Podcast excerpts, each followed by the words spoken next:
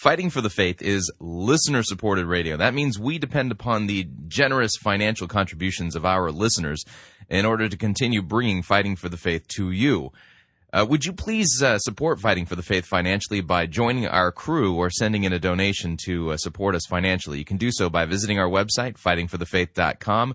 Click on the Join Our Crew button. That's a mere $6.95 a month. Or if you'd like to make a flat contribution, you can do so by clicking on the Donate button or making your gift payable to Fighting for the Faith and sending it to Post Office Box 508, Fishers, Indiana, zip code 46038. Thank you for your support.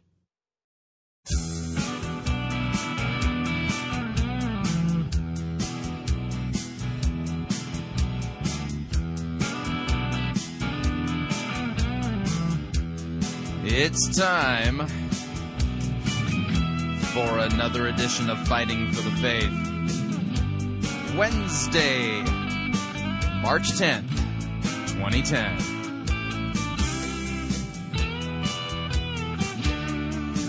I, I just can't keep up anymore with the heresy hurricane. I'm into triage mode.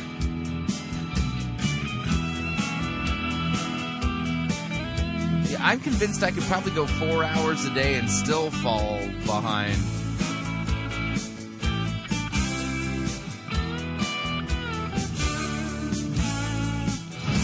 Thank you for tuning in. You are listening to Fighting for the Faith. My name is Chris Rosebrough, and I am your servant in Jesus Christ. And this is the program that dishes up a daily dose of biblical discernment, the goal of which is to help you to think biblically to help you to think critically and to compare what people are saying in the name of God to the Word of God. Now, listen, just because your church or a church or a mega church pastor or a Christian author or somebody like that can point to some dusty old orthodox doctrinal statement that exists somewhere, either in a filing cabinet or in some rarely visited corridor of their website doesn't mean that they're actually teaching and proclaiming sound biblical doctrine.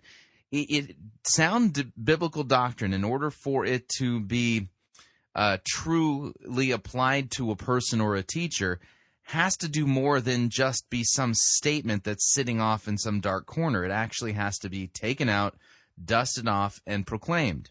Okay? So uh, somebody saying, hey, listen, how dare you? Say that such and such a person isn't teaching the Word of God. Look, on their website, they've got a quote, orthodox statement of belief. So there. You're nothing but a gunky head and a and a heresy hunter and a and a malcontent and you must be one of those people that likes to argue all the time that the Bible warned us about, isn't it? Eh, that's what you are, aren't you? You know. That's not how this goes. Okay, so listen, biblical doctrine has to be taught and proclaimed. And when teachers aren't doing that and they're off on their own agenda or they're twisting the Bible in order to tell you a story that it, the Bible doesn't tell you, that's Bible twisting. And I don't care if they claim to be Orthodox or a member of an Orthodox Christian body, they're behaving like a false teacher. And so one of the things we do here is, is that we compare what people are saying, you know, because you can say anything you want about God. I mean, that's the way it is in the world today. I mean, you're entitled to your own opinion, but uh, your opinion is not. There is no entitlement uh, for your opinion to be true. Okay, and so we work with and we work from the assumption that God's word is true. It's not truthy. It's not sort of kind of truth like.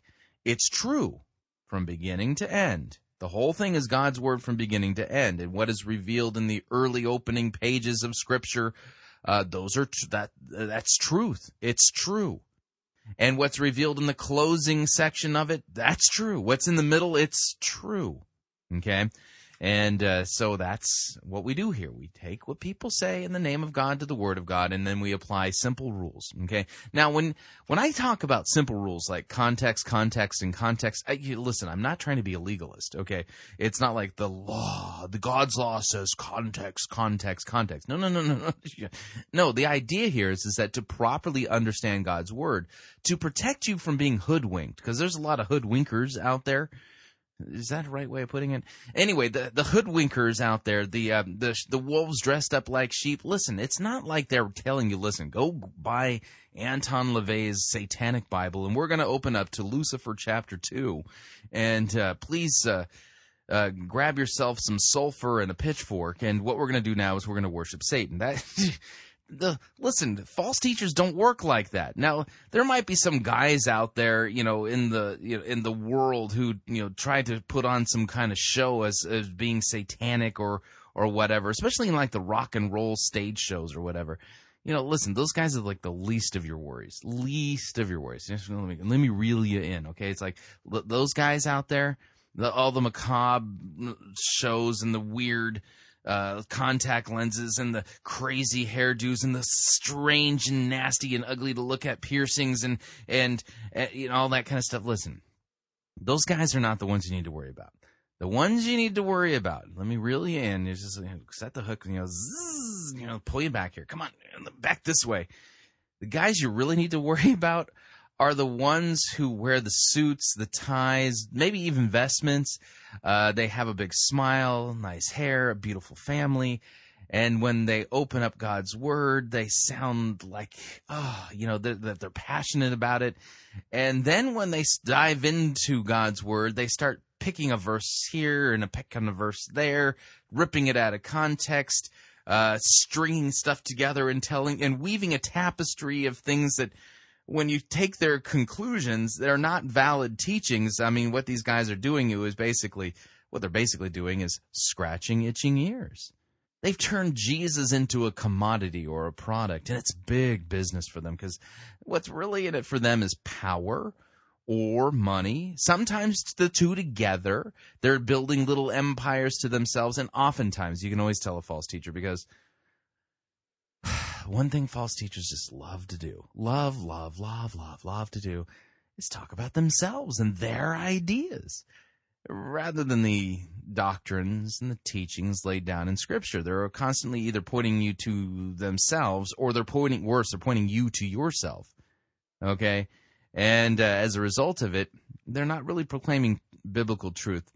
They found, they claim they have found an inoffensive way of preaching the gospel. I don't I have yet to discover an inoffensive way of preaching the biblical gospel. I mean that listen, proclaiming the biblical gospel, that's a dangerous business. It could really mess up your life. I in fact, I'm telling you, if you think Christianity is all about uh, you having a, you know, perfect health, perfect wealth, white teeth, um, uh, uh, you know, a Mercedes Benz, a Beamer, and a 10,000 square foot house. That's not what Christianity offers. Uh, you know, Christianity actually offers suffering and pain and, um, and people mocking you and people really just outright reviling you. Why? Well, because we're we're no better than our master, our great God and Savior Jesus Christ. And those who like to point out the fact that Jesus had crowds of people following him and that he had this horrifically uh, popular ministry. Read the whole story, okay? Read the whole story because what happens is is in Jesus' ministry in the early sections of the early portions of it, yeah, there's a lot of people chasing after him. I mean, there's miracles happening, people being healed. It's this great spectacle in a sense. I mean, and then the the best part about it is Jesus doesn't teach like any of the guys in the synagogue. Jesus actually preaches as one with authority. You know, he, in fact, he preaches as one whose very words are the word of God. Kind of strange, you know, weird thing to do. Um, but what happens is is just, as Jesus's ministry doesn't pan out to be the thing they expected the Messiah to do, you know, kick the Romans out, get rid of all the sinners out there, and set himself up as, you know, in this righteous and holy kingdom in the middle of Jerusalem and get rid of all the those blaspheming pagan sinner Romans and you know like uh, what happened is is that his crowd kind of tapered off. And then he, you know if you read John chapter 6 uh, which some refer to as Jesus's great church shrinkage sermon. At the end of that, I mean, you know, Jesus says hard things like, "If you do not eat my flesh or drink my blood, you have no part in me." And people are going, "What? Huh? What are you talking about, Jesus?" And at the end, like you know, just about everybody leaves, and Jesus turns to the disciples and says, Are you going to leave too? And Peter says, Lord, to whom shall we go? You have the words of eternal life. And so by the end of Jesus' ministry on earth, the crowds that were hailing Jesus, that were following Jesus, the crowds that were excited about Jesus' ministry and were hanging on every word, the crowd at the end of Jesus' ministry appears before Pontius Pilate, and the crowd is yelling of Jesus, Crucify him, crucify him, crucify him. See, we're not above our master. And they ultimately hated him. And if you bring his message and not your own, if you bring the true biblical message of Christ and Him crucified for our sins, and call sinners to repentance and the forgiveness of sins in Jesus' name, and tell them of the forthcoming wrath of God that is soon to be revealed, that people, that, I'm telling you, you, you could get yourself in a lot of trouble. In fact, you could even get yourself dead. And don't think that just because you live in the United States, that that means that you're immune from this because, of course, in the United States of America, we have uh, freedom of religion. I just recently read a story, it was it, three or four weeks ago, about a street preacher in Florida who was shot to death while street preaching. But if you tell people about the the Jesus who wants to be their best friend, the Jesus who wants to give them a purpose, the Jesus who wants them to have their best life now, you know, that Jesus, that's not the real Jesus, but that Jesus he sells. But the biblical Jesus he don't. Just want to make that clear. All right. Today's edition of Fighting for the Faith. All right, looking here at my program notes. Talking about big business. Um, there's a we're going to play for you audio from a news segment about a, a, product that has recently hit the market called Fruit of the Spirit. It's a health drink called Fruit of the Spirit. yeah, that's going to be all kinds of fun. Eh. Get ready to uh, do a face palm. You know, it's just ridiculous what's happening to Christianity today. This is, I, uh, by the way, if you want to see the video, you can. I have it posted at the Museum of Idolatry, and it's under the Jesus. It's in the Jesus Junk wing of the Museum of Idolatry. In fact, that that's one of the most popular wings there at the Museum of Idolatry, and you can visit the Museum of Idolatry at a little leaven.com. A little Leaven.com. So we'll be playing that, and then this is an interesting story from the Times Online. This is a British, uh, you know, uh, uh, basically a news source in the UK, having a newspaper in the UK. There we go. Sorry, my brain went blank. Early signs of Alzheimer's, I'm sure. Anyway, um, the headline reads The chief exorcist, Father Gabriel Amorth, says that the devil is in the Vatican. This is an interesting story, and uh, we'll be reading that. And then today, well, of course, you know, it's Wednesday, so we have to talk about Brian McLaren. And I've got a Christian Post story uh, about Brian McLaren that I think is worth, uh, you know, taking a look at. And, uh, and then, of course, we're going to be listening into his latest installment from the Ooze.tv by the way, just need to remind you all if you are experiencing ooze, okay, ooze is a bad thing. Uh, when you think of ooze, you think of things like pustules, you think of boils and cysts and icky things like that. If you're experiencing spiritual ooze, that's not positive, that's a negative thing. Um, if you're experiencing spiritual ooze, you need some spiritual antibiotics. May I recommend a strong dose and regimen of sound biblical doctrine, focusing in on Christ and Him crucified for your sins and uh, repentance uh, on your part for the forgiveness of your sins. Just want to point that out. Um, you know, that's like the thing that'll cure you right up if you're experiencing spiritual ooze. But uh, we'll be listening in on that today. And then our sermon review today is not a sermon; it's a lecture, and it's a good one. And uh, I needed to take a break from the bad ones. My brain is hurting, especially after yesterday. Cannot believe I still I. I mean, what do you say about the fact that you know a purpose-driven so-called Protestant pastor preaches about the the uh, visions of the so uh, uh, of a Roman Catholic medieval mystic nun Julian of Norwich, Julian of Sandwich, and, and, and as if that's biblical and that there's something positive that the people in the congregation need to hear from Julian of Norwich and her so called visions, as if that can offer us any insight into the one true God. I just, uh, anyway, so my head was spinning and reeling, and I decided that um, what I thought I would do was just we're going to do a good sermon review today. It's that's a lecture by given by Ligon Duncan entitled "Sound Doctrine: Essential to Faithful Pastoral Ministry," which I think kind of makes my point. I agree with him. Anyway, so with that, we're going to dive into the program proper. And our first story uh, comes to us from the Museum of Idolatry, and this is from the NBC affiliate in uh, in the Dallas Fort Worth area on a brand new uh, product from a company in Plano, Texas called Fruit of the Spirit. Here we go. Some health drinks are made to replenish serious athletes. Others are designed to build muscle. Now, a Plano based company has developed a health drink they say is good for the mind, body, and especially the soul. What? A health drink that's good for the soul? Really? How is that possible? NBC5's Randy McIlwain is live with story. Randy? That's right, Jane. Every product, of course, has a target audience. And for this health drink, Fruit of the Spirit, the target audience is Christians who are trying to balance their spiritual and physical health. In church, the message most often preached from the pulpit is designed to nourish the soul.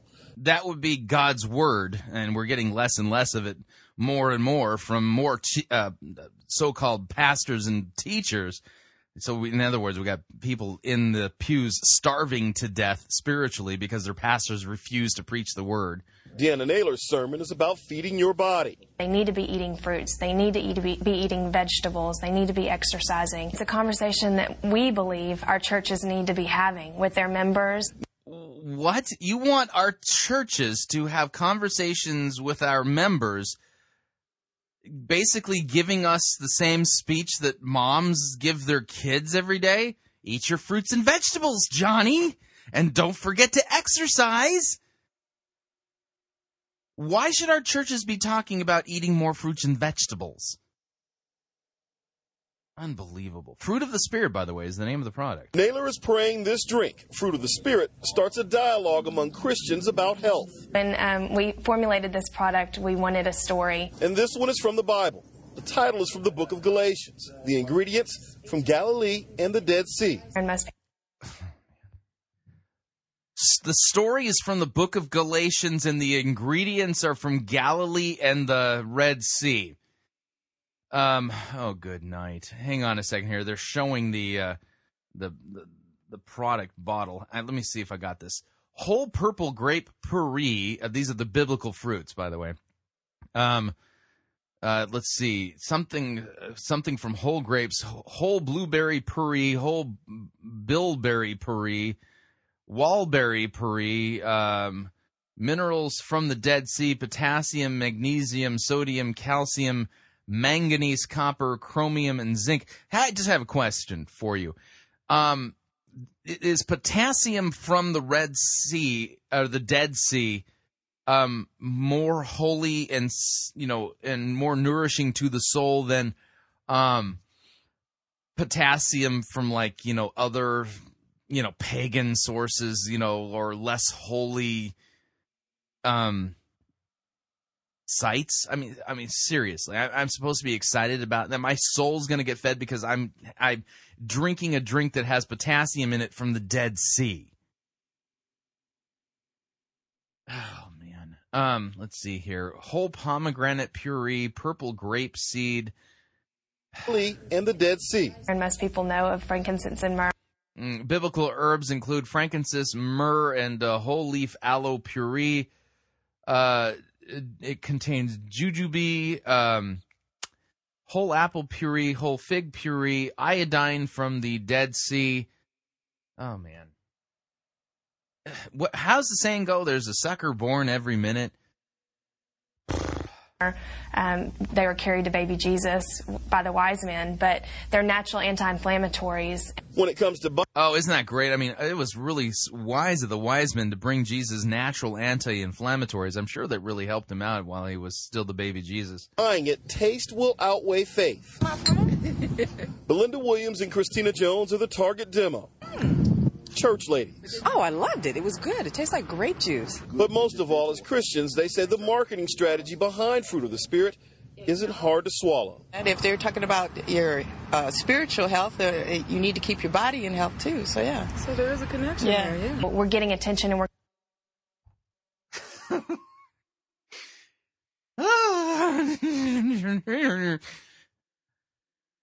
I think the biblical church, the Christian church is just downgraded to just stupid. I, you know, I think that's where we're at at this point. getting a platform to be able to talk about the message that we truly want to get out there, which is we, we need to take better care of ourselves. So the message that this so-called Christian company wants to get out there is not the message of Christ and Him crucified for our sins, uh, but the the message of of this elixir, uh, a bottle of health, uh, entitled "Fruit of the Spirit" that contains minerals and herbs from the Dead Sea, that's supposed to not only help you take care of your body, but it will feed your soul. Oh my goodness, I am just. Un- uh, Now, the big picture goal for, for Fruit of the Spirit is to actually be on the shelves of faith-based stores like Mardel's, but right now you can only buy the product actually online. They do expect to start a big media blitz within Christian radio and television in the upcoming days. Reporting live in Frisco, Randy Mack. Well, there you go. Um, wow. Sucker born every minute. Unbelievable. What has happened to Christianity? It's this is just un. Uh, yeah, I don't even know what to say. Switching gears here. From the Times Online, headline reads Chief Exorcist Father Gabriel Amorth says, Devil is in the Vatican. Now, don't get excited. I don't think he's saying that he thinks that uh, Pope Benedict is the Antichrist. Don't- Let's not jump to those conclusions. Uh, however, let me read the piece here. Uh, Chief ex, uh, let's see, sex abuse scandals in the Roman Catholic Church are proof that the quote devil is in the work is at work inside the Vatican, according to the Holy See's chief exorcist. Okay, now I listen. I I completely agree that sex abuse scandals, especially pedophilia sex abuse scandals, that this, these stories are horrific. Okay, but let's uh, let's wait a second here on blaming it on the devil. Uh, the reason I say that is is because if we were to take the devil and lock him up and uh, and just make it so that he was incapable of doing anything, um, having any influence upon humanity whatsoever, uh, then what we would find is is that humanity still remains sinful and commits very terrible and egregious sins. Why? Because by nature we are all sinners. Okay? Just want to make sure we got that clear. Now, I, I do agree, though, that this is just terrible, egregious, and on some level satanic. Father Gabriel Amorth, who is 85, who has been the Vatican's chief exorcist for 25 years, and says he has dealt with 70,000 cases of demonic possession. Good night. Said that the consequences of satanic infiltration included power struggles at the Vatican, as well as cardinals who do not believe in Jesus, and bishops who are linked to the uh, who are linked to the demon. Okay, and by the way, this is nothing new. I mean, going if you know your Reformation history, uh, then you'll also know that it's not just cardinals in in the history of the Roman Catholic Church who've been quote unbelieving. Uh, I think you can make the case that there were plenty of popes that filled that bill as well. By the way, does this make us? Does this make Protestants better than them? No, not even close. yeah, the uh, Protestants were in full blown apostasy too. Um, yeah, proof positive. Look at Brian McLaren, Tony Jones, Doug Pagitt. Look what's happening in the seeker driven movement. Yeah, yeah. Okay, uh, continued. Uh, he added, when one speaks of the smoke of Satan, a phrase coined by Pope Paul the uh, Sixth in 1972, in the holy rooms, it, it, it is all true, including these latest stories of violence and pedophilia. He claims that another example of satanic behavior was the Vatican cover-up over the deaths in 1998 of Alois Estermann, the then commander of the Swiss Guard, his wife and Corporal uh, Cedric Tornay, a Swiss Guard, who were all found shot dead. They covered up everything immediately. He said, "Here, here, one sees the rot." Wow, I wasn't even aware of that particular story. I have to do some research on that one. A remarkably swift Vatican investigation concluded that Corporal Tornay had shot the commander and his wife and then turned his gun on himself after being passed over for a medal. However, Tornay's relatives have challenged this. Uh, there have been unconfirmed reports of a homosexual background to the tragedy and the involvement of a fourth person who was never identified. Father Amorth, who has just published Memoirs of an Exorcist, a series of interviews with the Vatican uh, with the Vatican journalist Marco Tosatti, said that the attempt on the life of Pope John Paul II in 1981 had been the work of the devil, as had uh, had an incident last Christmas when a mentally disturbed woman threw herself at Pope Benedict XVI at the start of midnight mass, pulling him to the ground. Father Jose Antonio Fortea uh, Cucurull, a Roman based exorcist, said that Father Amorth had, quote, gone well beyond the evidence in claiming that Satan had infiltrated the Vatican corridors. Well, see, by the way, by the standards of the Inquisition, I mean, we would just have to come to the conclusion by the fact that uh, the fact that uh, uh, Father Jose Antonio Fortea Cucurull is denying these claims that Satan is involved, that that proves that Satan is involved. I mean, isn't that how the Inquisition works? sorry.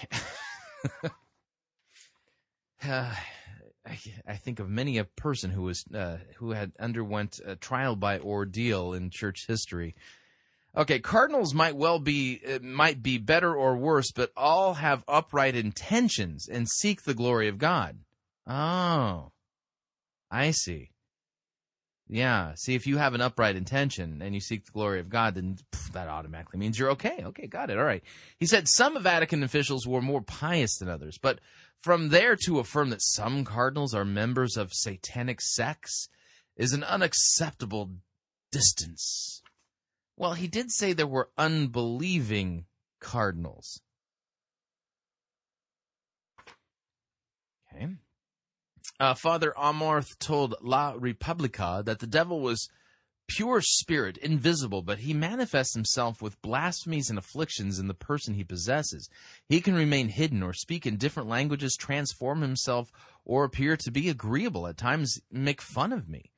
And this is a guy who's apparently done 70,000 exorcisms. Uh, quote, uh, no, sorry. He said it sometimes took six or seven of his assistants to hold down a possessed person. Those possessed often yelled and screamed and spat out nails or pieces of glass, which he kept in a bag. Anything can come out of their mouths. Finger length pieces of iron have also, uh, but also rose petals. He said that he, that's frightening. He said that he hoped every diocese would eventually have a ex, uh, resident exorcist. Under church canon law, any priest can perform exorcisms but in practice they are carried out by a f- chosen few trained in the rites. Father Amorth was ordained in 1954 and became an official exorcist in 1986. In the past, he has suggested that Adolf Hitler, Joseph Stalin were possessed by the devil. By the way, um, it's funny that he would say that. Uh, recently, just saw a, a, a History Channel um, special called uh, World War II in HD and uh, they've got color footage that's like never been seen on television before that they that they were able to bring into television quality at HD level, you know, 1080p, and um, wow, I got to tell you, some of the footage of Hitler. When you look into his eyes, it's like, woohoo, there's like nobody home there, man. I'm, you know, it's like looking into the eyes of a shark. You know, that's one guy that it wouldn't surprise me if after, you know, everything said and done, we find out that he actually was possessed. And when you see some of the some of this the this film footage of him in HD, you look at him and you go, I, I'm not looking at a human being, you know, but anyway, um, let's see here. Um, I, I digress. Um, okay, he he was among Vatican officials who warned that J.K. Rowling's Harry Potter novels must uh, made a false distinction between black and white magic. He approves, however, of the 1973 film The Exorcist, which, although exaggerated, offered a substantially exact picture of possession.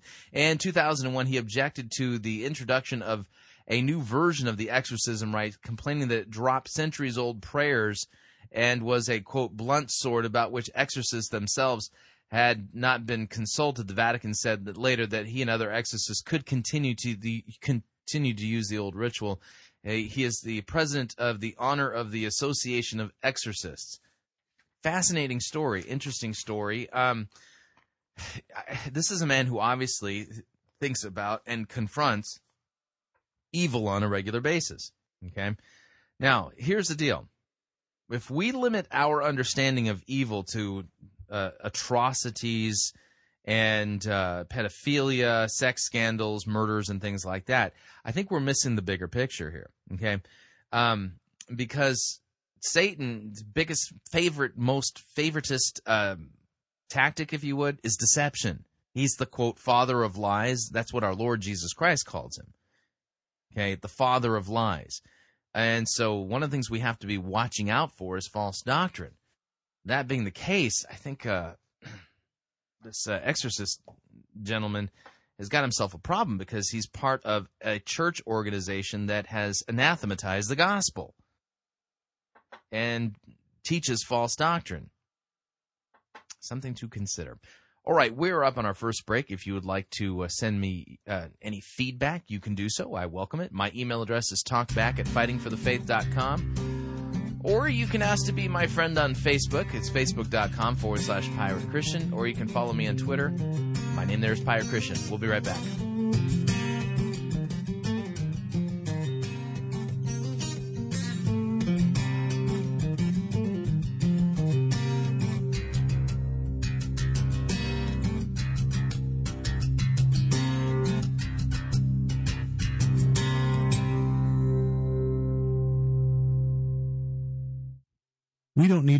Christianity, we need to rediscover it. You're listening to Fighting for the Faith.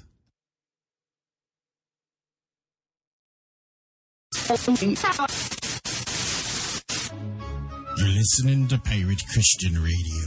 We'll be taking your false doctrine now.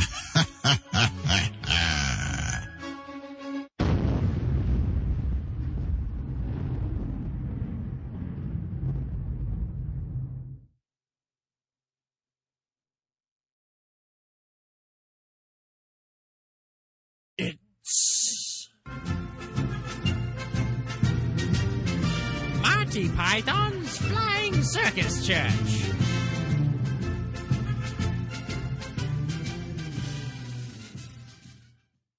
So the new pastor came in and shut down the Sunday uh-huh. school, canceled the adult Bible study, No. dumped the hymnals, oh. sacked the choir, and put in a praise band and started preaching sermons that sound like they could be preached or done on Dr. Phil's program. It's awful. I didn't expect a kind of purpose driven inquisition. Nobody expects the purpose driven Inquisition. Our chief weapon is purpose. Purpose and vision. Vision and purpose are two weapons. Our purpose and vision. And ruthless relevance are three weapons.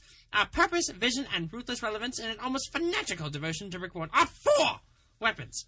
Now, amongst our weaponry are such elements as purpose, vision. I'll, I'll come in again. I didn't expect a kind of purpose driven inquisition. Nobody expects a purpose driven Inquisition. Amongst our weaponry are such diverse elements as purpose, vision, ruthless relevance, and almost fanatical devotion to Rick Warren, and nice Hawaiian shirts. Oh, damn. I can't say it. You'll have to say it. Uh, what? You'll have to say what the bit about our chief weapons are. Uh, I I couldn't do that.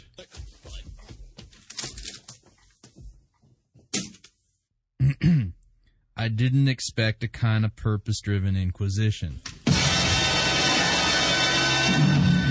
Uh, nobody uh, Expects. uh, expects no nobody expects the um, purpose driven Inquisition. I, I know, I know. Nobody expects the purpose-driven Inquisition. In fact, those who our do chief ex- weapons are. our chief weapons are um, Purpose. Uh, vision. Okay, and- okay, stop, stop that, stop that. Ah, Our chief weapons are purpose. Blah, blah, blah, blah, blah. Youth Pastor Rick, read the charges. Dude, you're like hereby charged with being divisive and not following our program. That's enough! Now, how do you plead? Well, We're innocent. Ha! Ha! Ha! ha, ha. We'll soon change your mind about that.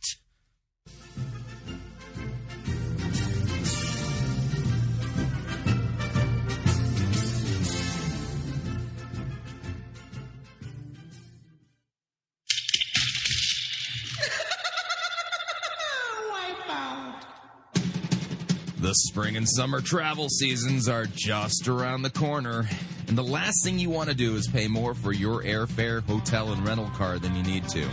That's why Pirate Christian Radio is proud to have Cheap O Air as one of our featured advertisers.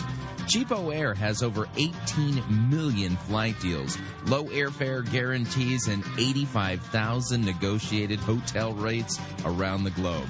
And if you visit our website, piratechristianradio.com forward slash cheap, we have a promo code that will save you an additional $10 off of CheapOair's already low prices. So visit piratechristianradio.com forward slash cheap, write down the promo code, click on the web banner, and book your spring or summer travel today. And remember, a portion of your purchase at CheapOair will go to support Pirate Christian Radio. That web address again is piratechristianradio.com forward slash cheap. Thank you for your support.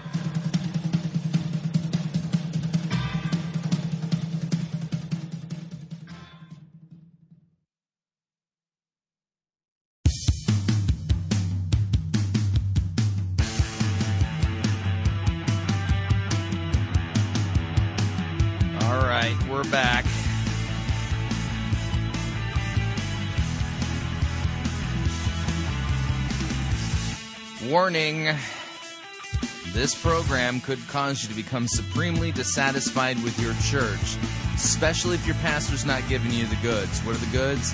It's the gospel, the good news of Christ and Him crucified for your sins. All right, I need to remind you all Fighting for the Faith is listener supported radio. That means we depend upon your generous gifts and financial contributions in order to continue to bring Fighting for the Faith to you.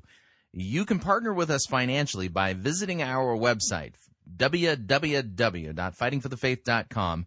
And when you get there, we have two friendly yellow buttons there. One says join our crew, and the other says donate. Uh, when you click on the join our crew button, what you're doing is you are becoming a member of our pirate crew. Now it sounds ominous. It sounds well, kind of different. Uh, the idea here is is that uh, when you join our crew, what you're basically signing up for is to have six dollars and ninety five cents a month. That's it. Nothing more than that. Uh, six dollars and ninety five cents a month, automatically taken from your account. Well, given from your account, if you would, uh, to uh, fighting for the faith, so that we can continue to uh, meet our bills. Our goal is to get a thousand of our listeners to join our crew. And once we achieve that mark, then that will assure us that at least month to month base month to month basis we're able to pay our bills. Kind of important because paying your bills is one of the prerequisite things in order to continue to operate as a business. Just something I've noticed. And so uh, our goal is to get to a thousand. We're not quite to sixty percent yet, but we're approaching it. So. Uh, we still have a ways to go. If you haven't joined the Fighting for the Faith Pirate Christian Radio crew, you should. Plus, uh, as our way of saying thank you to those who've joined our crew, you get access to our Pirate Cove. It's a growing treasure trove of theological resources designed to help you go deeper in God's Word, Christ centered theology and doctrine, just all around good stuff. And of course, if you would like to uh, set the amount of money that you would like to uh, give to uh, Fighting for the Faith, you can click on our donate button. It allows you to fill in the uh, the amount that you would like to give. Uh, and it's all secure and online. Or you can make your gift payable to Fighting for the Faith and send it to Post Office Box 508, Fishers, Indiana, zip code 46038. All right, next story here. Brian McLaren proposes a new kind of Christianity. This one is a story written by Lillian Kwan from the Christian Post. And it's a interesting story. I'm beginning to think that uh, people are are throwing McLaren under the bus and realizing, dude, this guy's a heretic. Well, he is. Reread The Christian faith must be born again, says one prominent pastor. Really, I, I don't think so. I, I read the the Epistle of Jude and I read about the faith once delivered to the saints. And if he was really teaching some kind of vintage true Christianity, then why doesn't it look anything like the Christianity proclaimed by the apostles? Why does it not sound like anything remotely close to the Christianity proclaimed by the Apostolic Church Fathers? And by the way, I'm working on a new translation of Polycarp's epistle to the uh, to the Philippians. Oh, good night. I mean, when you when the, I'm ready to publish this, you're going to see that uh, Polycarp and Brian McLaren live on two completely different spiritual planets. Uh, Polycarp is an apostle of the uh, disciple, sorry, a disciple of the apostle John, and uh, and he quote and Polycarp quotes the apostle Paul like he's going out of style. I mean, it kind of tells you something about uh, John's ministry. Uh, and uh, the stuff that uh, Polycarp says completely flies in the face of the new kind of Christianity that um, McLaren's promoting, which basically shows that not only is it quote a new kind, it, it's like a false kind. There is there, uh, anyway. I'm waxing eloquent. Uh, and anyway, McLaren says, and to be born again, Christians must be uh, unlocked from a prison of long held assumptions and have the freedom to ask honest questions. Brian McLaren indicates in his newest book, A New Kind of Christianity. He's not advocating for a new set of beliefs, he says, but rather a new way of believing. That's just sophistry. Uh, the yeah, because his new way of believing excludes the doctrine of hell, believes in universalism, uh, d- denies that Christ is going to return in glory to, to judge the living and the dead, dis- denies the Bible is authoritative. You know, all kinds of problems here. Uh, this new kind. Okay, hang on a second here. Um, uh, okay, uh, the proposal doesn't seem like anything new for those familiar with McLaren, who who presented a new kind of Christian nine years ago. But some say his latest book paints a more vivid picture of the emergent church pastor and his beliefs. Um, yeah, it, quote, this new book is easily the clearest presentation of McLaren's theology to date, Reformed pastor Kevin DeYoung recently wrote on his blog. McLaren grew up in a conservative evangelical home and became a committed disciple to his te- in his teen years. He considered going into the Episcopal ministry but became an English teacher instead, determined that he would, quote, do more good for the spiritual cause outside of the institutional church than inside of it. Without having planned it, he later became a full time pastor, leading a group of people that he had been meeting at his home, uh, that had been meeting at his home every week. Today, after serving as a pastor for more than 30 years, he often sees uh, picketers and leaflets labeling him as dangerous, controversial, and unbiblical, and those leaflets are absolutely correct. When he visits churches around the world to speak, he wonders, how did a mild mannered guy like me get into such trouble? Because you deny the historic Christian faith, Brian. I mean, seriously, are you that naive? Anyway, we continue. He feels it may uh, partly be because he's asking questions. No, it's because you're destroying Christianity theological ones that are by and large answered for most evangelical Christian leaders. Quote, they're very satisfied with their theology as it is, McLaren told the Christian Post, but he's not. Hence the quest for a new kind of Christianity. Oh, I don't like the I don't like the theological answers you've come up with, and I don't like what your Bible says, so I'm just going to come up with my own new kind of Christianity.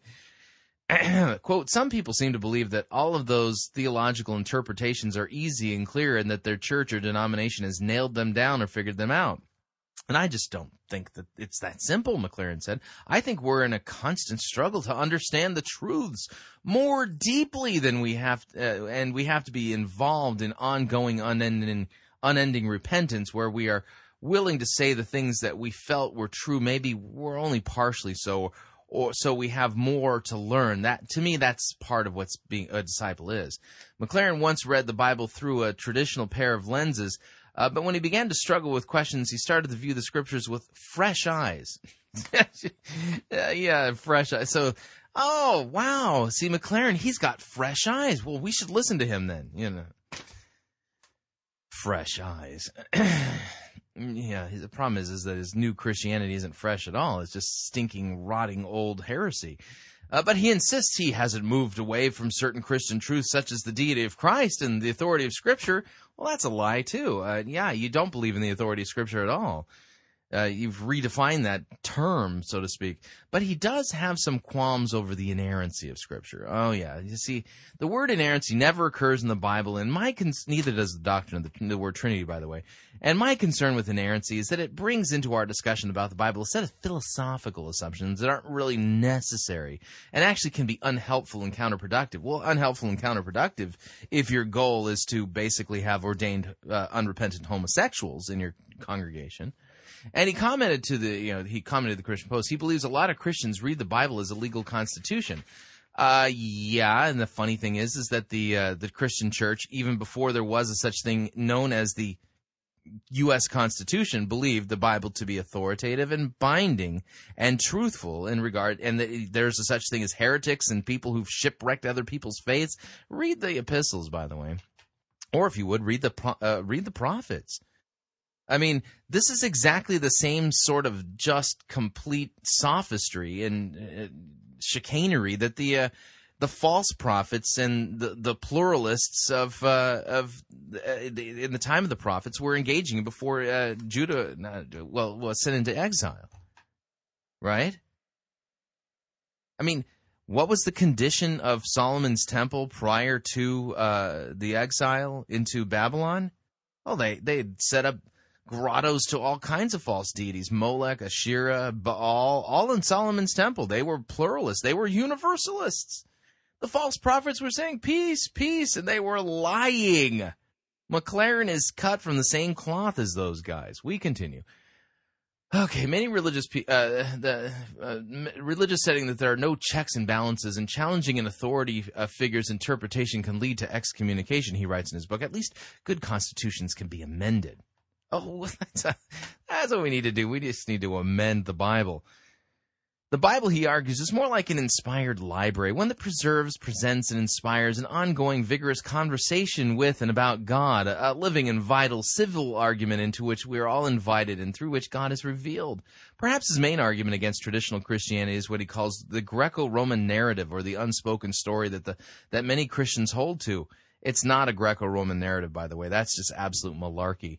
It consists of six lines Eden, fall, condemnation, salvation, heaven, and hell and damnation. It's the six line narrative that he feels serves as the glasses by which many Christians see everything with. See, his new narrative, by the way, is that we didn't fall, we ascended. Humanity ascended.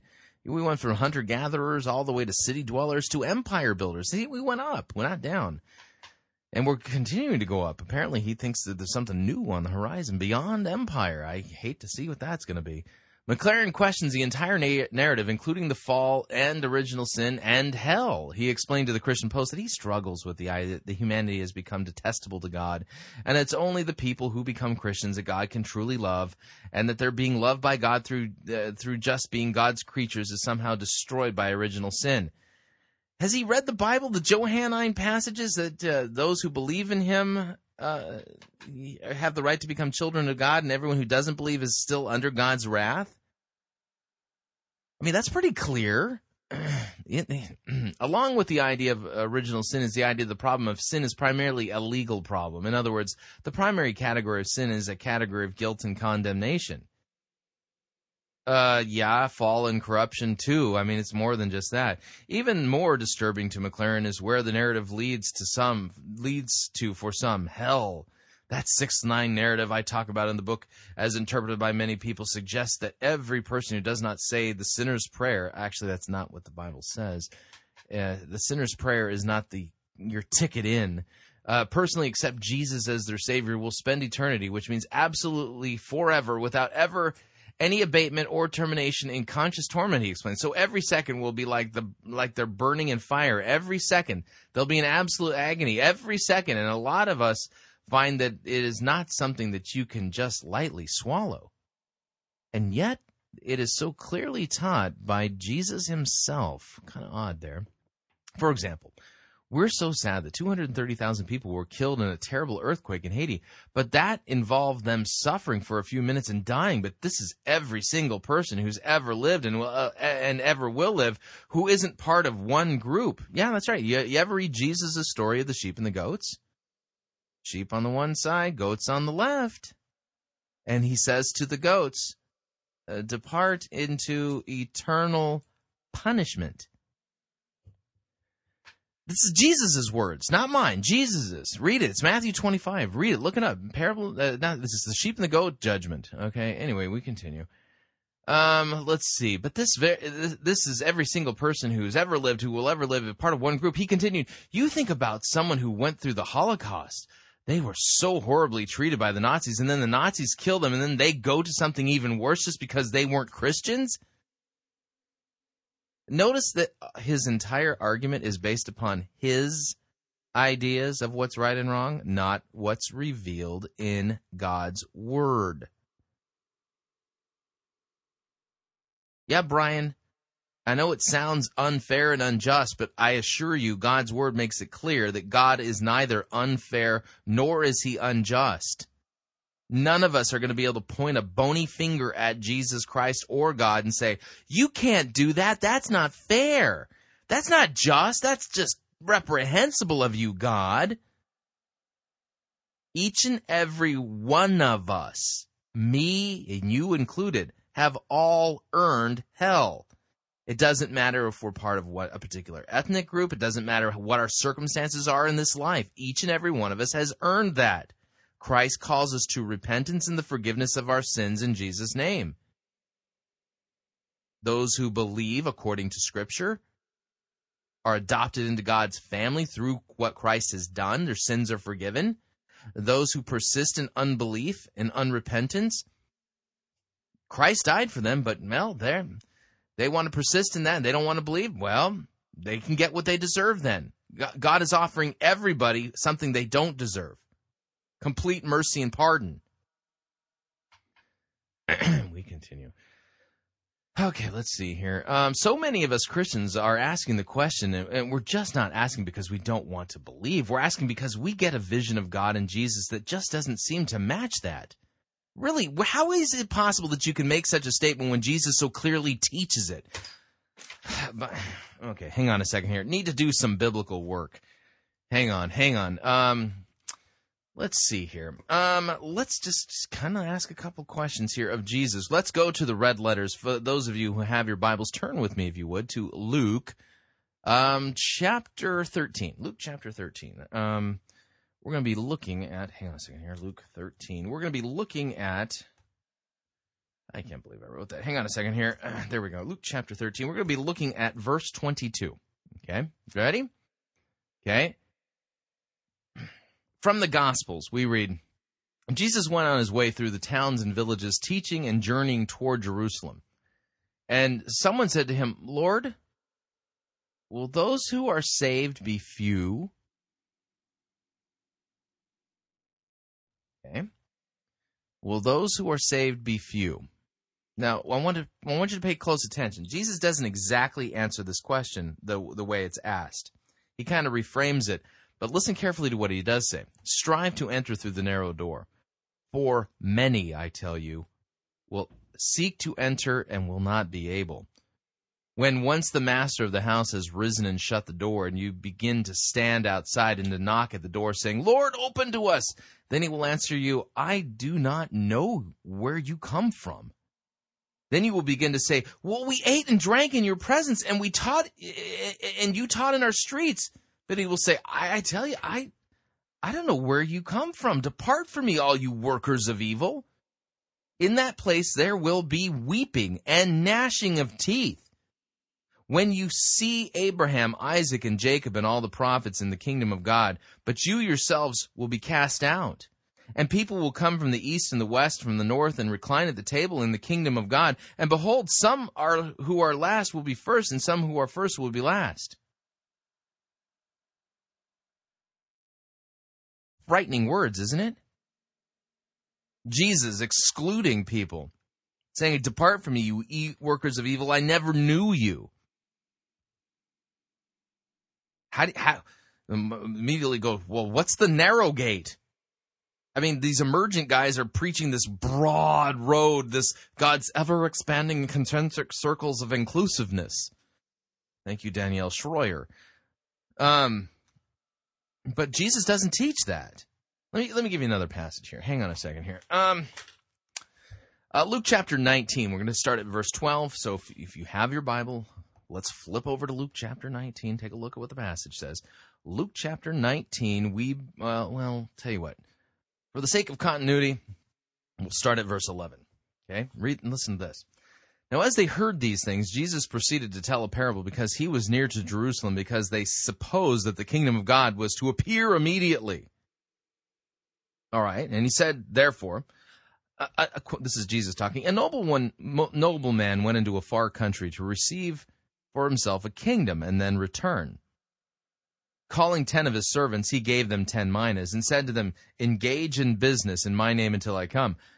But his citizens hated him And they sent a delegation after him saying, We don't want this man to reign over us. By the way, who is the, um, who do you think the guy who's the king is referring to here? The guy who has the kingdom? The guy who's going to reign over these people? That would be Jesus. Okay. Just want to make sure you get, you get the fact that Jesus is the guy that he's referring to himself here as the nobleman who went to a far country to receive a kingdom. And when did Jesus go to a far country to receive a kingdom? Answer when Jesus ascended into heaven. Think about it this way. And he's coming back, by the way. And he's told all of us to engage in business in his name. In the name of the one true king, the one who's coming back to reign. And so, but his citizens hated him and they sent a delegation after him. We don't want this man to reign over us. And when he returned, having received the kingdom, he ordered these servants to whom he had given the money to be called to him, that he might know what they had gained by doing business. The first came before him, saying, Lord, your mina has made ten more minas. And he said to him, Well done, good good servant, because you have been faithful in a very little, you shall have authority over ten cities. And the second came, saying, Lord, your mina has made five minas. And he said to him, And you are to be over five cities. And another came saying, Lord, here is your mina, which I kept laid away in a handkerchief, for I was afraid of you, because you are a severe man, and you, you take what you did not deposit and reap what you did not sow. And he said to him, I will condemn you with your own words. You wicked servant. You knew that I was a severe man, taking what I did not deposit and reaping what I did not sow. Why then did you not put my money in the bank, and at my coming I might have collected it with interest? And he said to those who stood by, Take the mina from him, and give it to the one who has ten minas. And they said to him, Lord, he has ten minas. I tell you, I tell you that everyone who has more will be given, but from the one who has not, even what he has will be taken away. But as for those these enemies of mine who did not want me to reign over them, bring them here and slaughter them before me. That's Jesus talking. That's not Rosebrough. I'm not even interpreting it for you. Just reading it. What do you think? You think Jesus is a universalist? You think he might exclude some people? just you know, you know, just doing a little biblical work here. You know, comparing the ravings of the madman Brian McLaren. He's a, he's a spiritual madman. That's really what he is. I mean, this is all just complete pipe dreams on his part. Okay. Anyway, uh, we continue with the story. Not surprising, McLaren's new kind of Christianity has drawn many critics, some of whom say the proposed new Christianity isn't new at all. Yep. Uh, quote, McLaren's Christianity is not new and certainly not improved, DeYoung pastor of University Reformed Church in East Lansing, Michigan wrote in a review.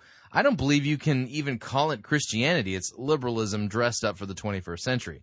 That's right. It's basically the liberal pig dressed up in 21st century lipstick.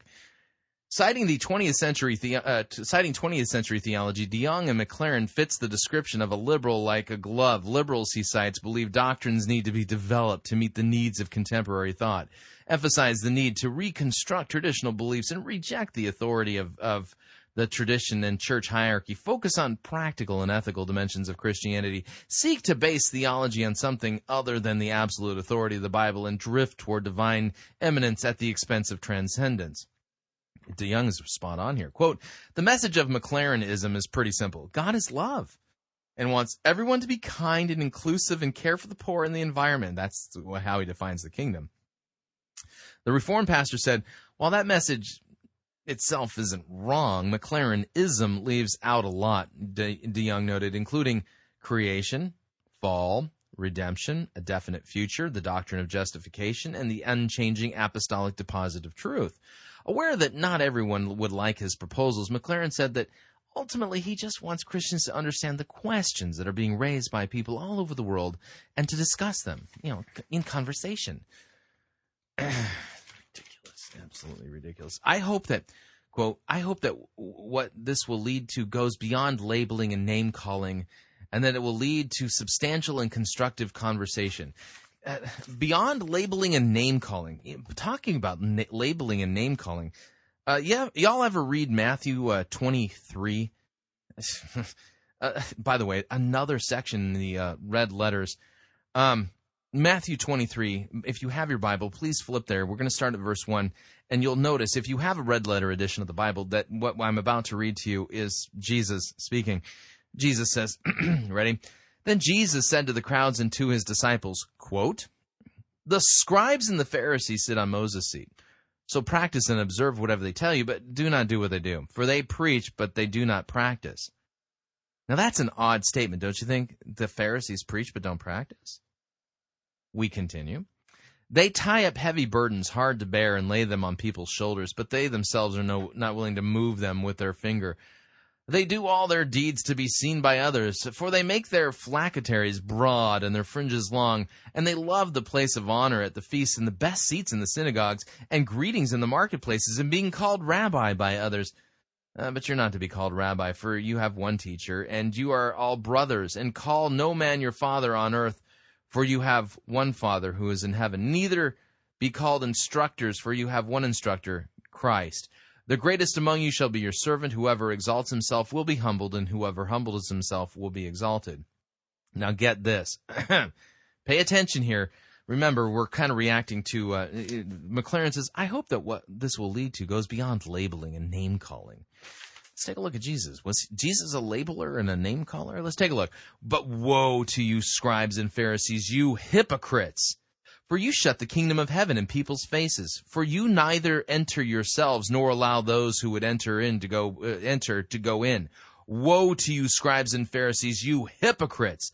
For you travel across sea and land to make a single proselyte, and when he becomes a proselyte, you make him twice as much a child as he- of hell as yourselves. Woe to you blind guides who say, if anyone swears by the temple, it's nothing, but if anyone swears by the gold of the temple, he's bound by his oath you blind fools. For whichever, for which is greater, the gold or the temple that has made the gold sacred? And you say, if anyone swears by the altar, it's nothing, but if anyone swears by the gift that's on the altar, he's bound by his oath. You blind men, for which is greater, the gift or the altar that makes the gift sacred? So whoever swears by the altar swears by it and everything that's on it. And whoever swears by this temple swears by it and him who dwells in it. And whoever swears by heaven swears by the throne of God and by him who sits upon it. Apparently Jesus wasn't much in a conversational mood here. Woe to you, scribes and Pharisees, you hypocrites! For you tithe mint and dill and cumin, and have neglected the weightier matters of the law, justice and mercy and faithfulness. These you ought to have done without neglecting the others. You blind guides, straining out a gnat and swallowing a camel. Woe to you, scribes and Pharisees, you hypocrites! For you clean the outside of the cup and the plate, but inside they are full of greed and self indulgence, you blind Pharisees. First clean the inside of the cup and the plate, and then the outside may also be clean. Woe to you, scribes and Pharisees, you hypocrites! For you are like whitewashed tombs, which are outwardly they appear beautiful, but within are full of dead people's bones and all uncleanliness so you also outwardly appear righteous to others, but within you are full of hypocrisy and lawlessness. Woe to you, scribes and Pharisees, you hypocrites, for you build the tombs of the prophets and decorate the monuments of the righteous, saying, If, well, we had lived in the days of our fathers, we would not have taken part with them in shedding the blood of the prophets. And thus you witness against yourselves that you are the sons of those who murdered the prophets. Fill up then the measure of your fathers, you serpents, you brood of vipers. You, how are you to escape being sentenced to hell? Therefore, I send you prophets and wise men and scribes, some of whom you will kill and crucify, and some you will flog in your synagogues and persecute from town to town, so that you may, so that on you may come all the righteous blood shed on earth, from the blood of innocent Abel to the blood of Zechariah the son of Berechiah, whom you murdered between the sanctuary and the altar. Truly, I say to you, all these things will come upon this generation. Well, so much for Jesus being into conversation and not a name caller. Whitewashed tombs, brood of vipers, um, hypocrites. we continue. But Michael E. Wittmer, Associate Professor of Systematic and Historical Theology at Grand Rapids Theological Seminary, doesn't see a need for conversation. Quote, the book ended in conversation that had never really begun, he wrote in a review. There seems to be a little uh, uh, to be little point in discussing this further, but perhaps both sides can agree on this. We have irrecon- we have irreconcilably different views of Scripture, God, Jesus, sin, and salvation, and as such, it is impossible to unite in a common understanding of the gospel. We are better off going our separate ways, convinced that the other is irremediably wrong, and praying that God would bring the other to repentance and his great salvation, that we may not agree on much of anything, but at least we know where we are. Nevertheless, Brian McLaren says that he's trying to be true to the Bible. No, he's not. And he understands the Christian life to be a continual journey with continual learning. Whatever. And he says he'll never finish his quest to be a, the person that God wants me to be in his life. And the quest for the Christian faith to become all that God intends to be, I don't think we'll ever be able to say we've ever arrived, he said. In fact, the day that we say we've arrived is possibly one of the most dangerous days of all. Yeah, there you go. Well, we've run a little bit long. Would love to get your feedback. I thought it was a pretty good story. But uh, the Jesus that uh, McLaren promotes is not the historic biblical Jesus. The historic biblical Jesus would have some pretty strong words to say of Brian McLaren. He's a false teacher and a blind guide, and he's a hypocrite. He's a heretic. He's a dangerous man. He does not teach historic biblical Christianity. He's invented his own, and it's the ravings of a man gone spiritually mad. Pray for him. Pray that God would grant him forgiveness and repentance for his false doctrine. We'll do the ooze uh, uh, video. Uh, I don't know. We might get to it tomorrow. We'll do the ooze video on a different day here. I, have run long and kind of.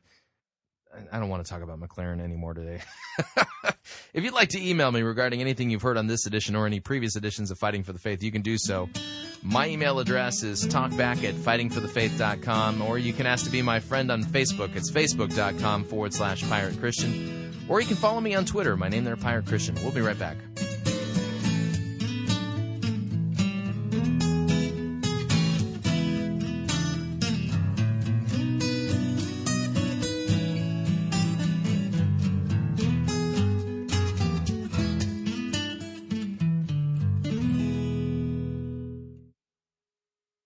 Sissy-oprified religiosity won't save you.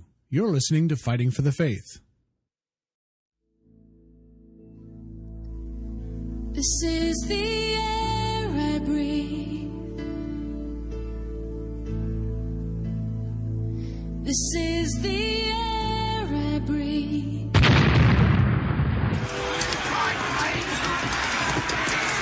I've had enough of this sissy, bransy, cannon fodder written music you have the audacity to call worship.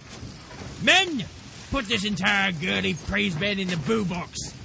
Let's wheel in the organ and get some real worship music underway.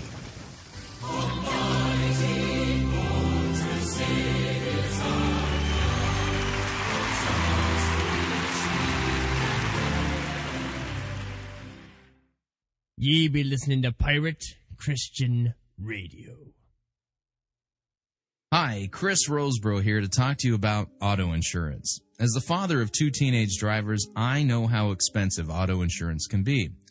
But as expensive as auto insurance is, it's nothing compared to the cost of not having it when you need it.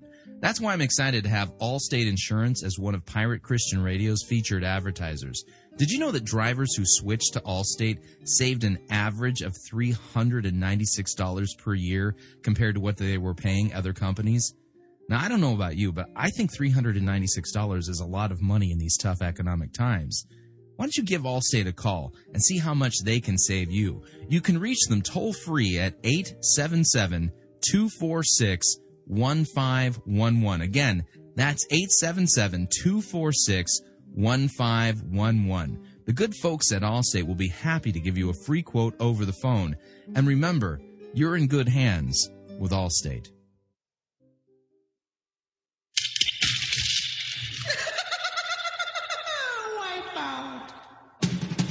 The spring and summer travel seasons are just around the corner. And the last thing you want to do is pay more for your airfare, hotel, and rental car than you need to. That's why Pirate Christian Radio is proud to have CheapOair as one of our featured advertisers. CheapOair has over 18 million flight deals, low airfare guarantees, and 85,000 negotiated hotel rates around the globe.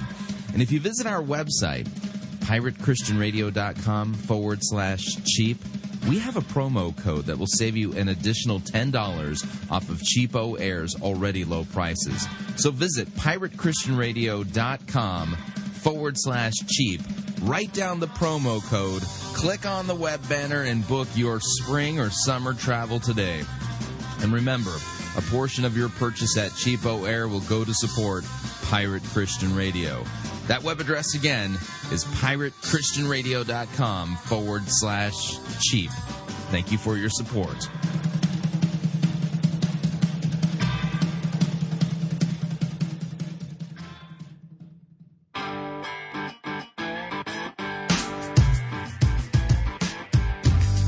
All right, we're back.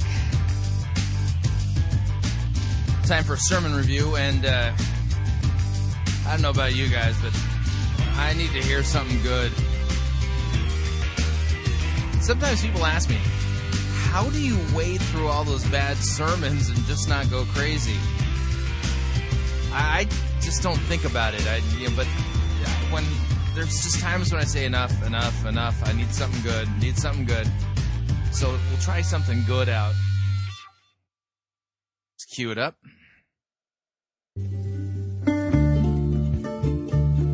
Ah, the ukulele version.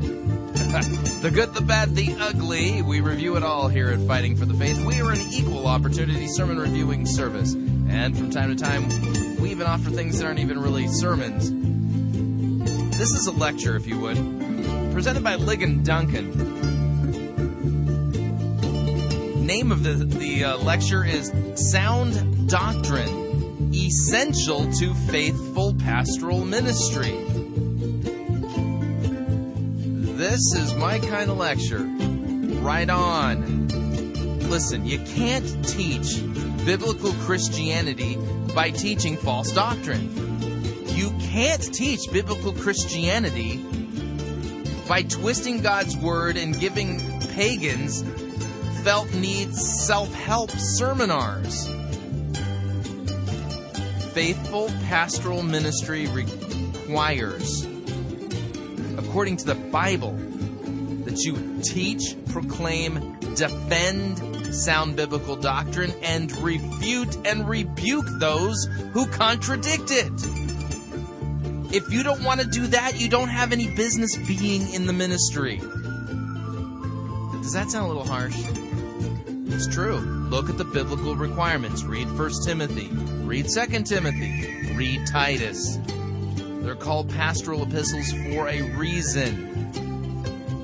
Part of the job is building up, part of the job is tearing down. All of it requires proclaiming repentance and the forgiveness of sins. You don't get to monkey with, mess with, twist, change, alter, edit, or soften the message.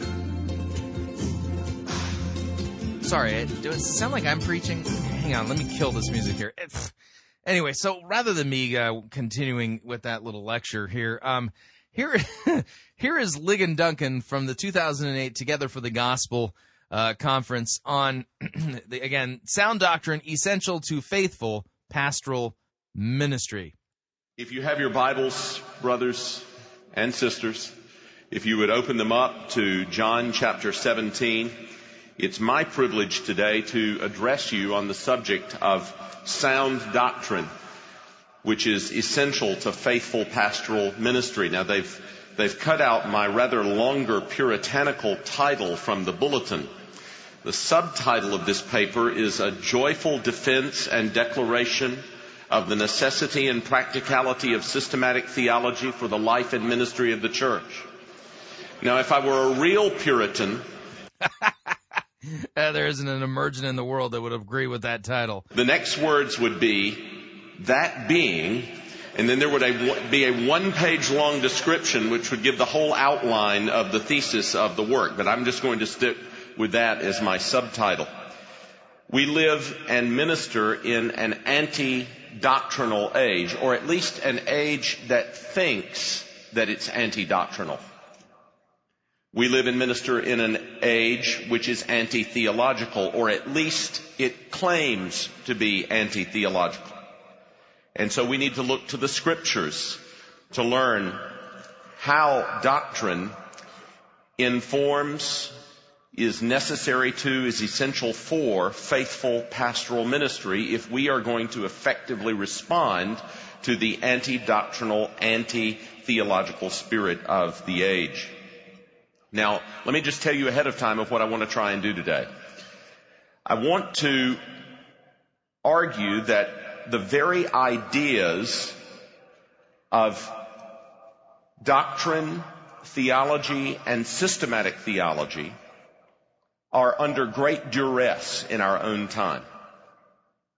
There are many people, even people who would call themselves evangelicals, certainly Protestants of all stripes, who would call into question the legitimacy of the whole project of systematic theology and would call into question the importance of and the nature of theology and the study of doctrine in the life of the church. And so I want to address that. Second, I want to show you from scripture that systematic theology is necessary, important, and in fact unavoidable. Third, I want to say what doctrine is important for. That's all I want to do with you today.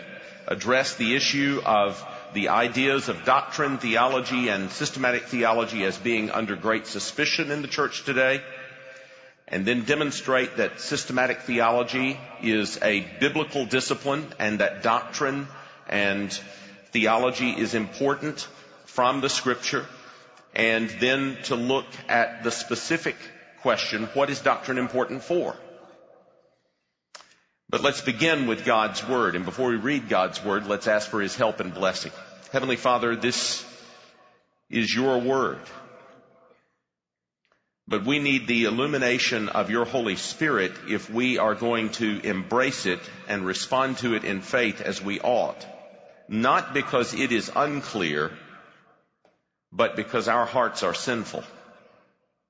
And very often, even when you tell us things that are crystal clear in your word, our hearts find ways of clouding up what you have made so apparent.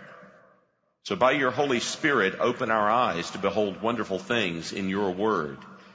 And we'll give you all the praise and glory for it in Jesus' name. Amen. John chapter 17, verses 13 to 17. I want to look with you to begin with at six passages in the New Testament. Six passages in which we see the importance of theology, of doctrine asserted by Jesus and Paul. This is all that we have time for. We could go to literally hundreds of examples in the Bible, but let's confine ourselves to these six. First, it's the high priestly prayer in John 17 and beginning in verse 13, Jesus prays like this. Now I am coming to you and these things I speak in the world that they may have my joy fulfilled in themselves. I have given them your word and the world has hated them because they are not of the world just as I am not of the world. I do not ask that you take them out of the world, but that you keep them from the evil one. They are not of the world, just as I am not of the world. Sanctify them in the truth. Your word is truth. Now in this passage we find the Lord Jesus Christ praying to his heavenly Father in anticipation of his ascension on the other side of his crucifixion and death and burial and resurrection, I am coming to you. And praying specifically that his disciples would be built up in the truth of the word of the Father that he had been speaking to them so that what? So that his joy would be fulfilled in them. Truth is for joy. Doctrine is for delight. The Lord Jesus says it. Denigrate doctrine, you're denigrating what Jesus says is necessary for joy. You're a killjoy if you're against doctrine. Because the Lord Jesus says truth is for joy. He doesn't stop there. He goes on to say that truth is for growth. Notice how he says, Lord, sanctify them by your word. Your word is truth. Notice he says, Lord, I'm not praying that you would take them out of the world. I'm praying that you would put your word in them. It's, do you hear the echoes of that in Romans 12, 1 and 2? Where the apostle Paul says, don't be conformed to this world, but be transformed by the renewing of your mind according to what? According to God's word. So we're in the world, but the word is in us, and therefore the world does not take us captive. The word sets us free. Truth is for joy. Truth is for growth. Turn with me to Matthew chapter 28 verses 18 to 20. It's not surprising them that just a few weeks later after Jesus has said these words in the upper room that before his ascension he would say to his disciples in Matthew 28 verses 18 to 20 and most of you can say these verses from memory. Jesus says to his disciples, all authority in heaven and earth has been given to me. Go therefore and make disciples of all nations, baptizing them in the name of the Father and of the Son and the Holy Spirit, teaching them to observe all that I have commanded you. And behold, I am with you always to the end of the age. Now it's so fascinating. He says, here's what I want you to do. I want you to go and make disciples of all the nations and I want you to teach them a very simple gospel outline. You know, just stick to the ABCs. Nothing too complex. That's not what Jesus says. He says, I want you to teach them everything that I ever taught you. All of it. Live my truth. I want you to teach them everything that I ever taught you and I want you to teach them to live it out. That's the Great Commission. Not a, not a simple, reduced, truncated four point outline of the way of salvation, but everything that I ever taught you. And, and, and not just teach it so that they can repeat it back by rote, but I want, I want to see them living it out. Now turn with me to the pastoral letters, 1 Timothy chapter 1 verses 3 to 5. If you sat down to write the all-time best-selling book on pastoral theology in the history of the world, I promise you, you wouldn't start the way the apostle Paul starts. The, the, first thing out of his mouth in the all-time most important book ever written on pastoral theology is this, 1 Timothy 1 Verse 3, I urged you when I was going to Macedonia, remain at Ephesus that you may charge certain persons not to teach any different doctrine. He says, okay, point one, pastoral theology, Timothy. Tell them not to teach bad theology. That's right. Point number one out of the chute in the pastoral le- letters has to do with telling people not to teach bad or false theology. Yep. Job one. Make sure that false teachers are not harrowing the people of God with doctrine that will not lead to godliness, but which will lead to vain speculation and division and ruin and destruction. I urged you when I was going to Macedonia, remain at Ephesus that you may charge certain persons not to teach any different doctrine, not to devote themselves to myths and endless genealogies which promote speculations rather than the stewardship from God that is by faith. The aim of our charge is love that issues from a pure heart and a good conscience and a sincere faith. So here's his first point to Timothy. Don't let people teach or listen to bad theology because it'll ruin their lives. Because the theology that we're teaching, the goal of our instruction has in view what? Love. Love from a pure heart and a good conscience and a sincere faith.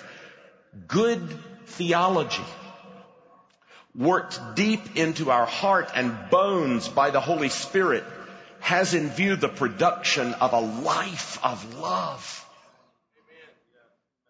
That's why I love you brothers from Sovereign Grace so much. Happy Calvinists. What a concept. Loving the truth and loving people so much that you want them to know the truth and you're happy about it. This is great. Go on, 1 Timothy 1, 8 to 11. Paul just keeps going. Now we know that the law is good if one uses it lawfully, understanding this, that the law is not laid down for the just, but for the lawless and disobedient, for the ungodly and sinners, for the unholy and profane, for those who strike their fathers and mothers, for murderers, the sexually immoral, men who practice homosexuality, enslavers, liars, perjurers, and whatever else is contrary to sound doctrine. In accordance with the glorious gospel of the blessed God with which I have been entrusted. Do you see what he's saying? He's saying that life, ethics, morality, behavior, practice is inextricably tied to doctrine. And immorality and evil deeds and behavior finds its root in the rejection of true teaching.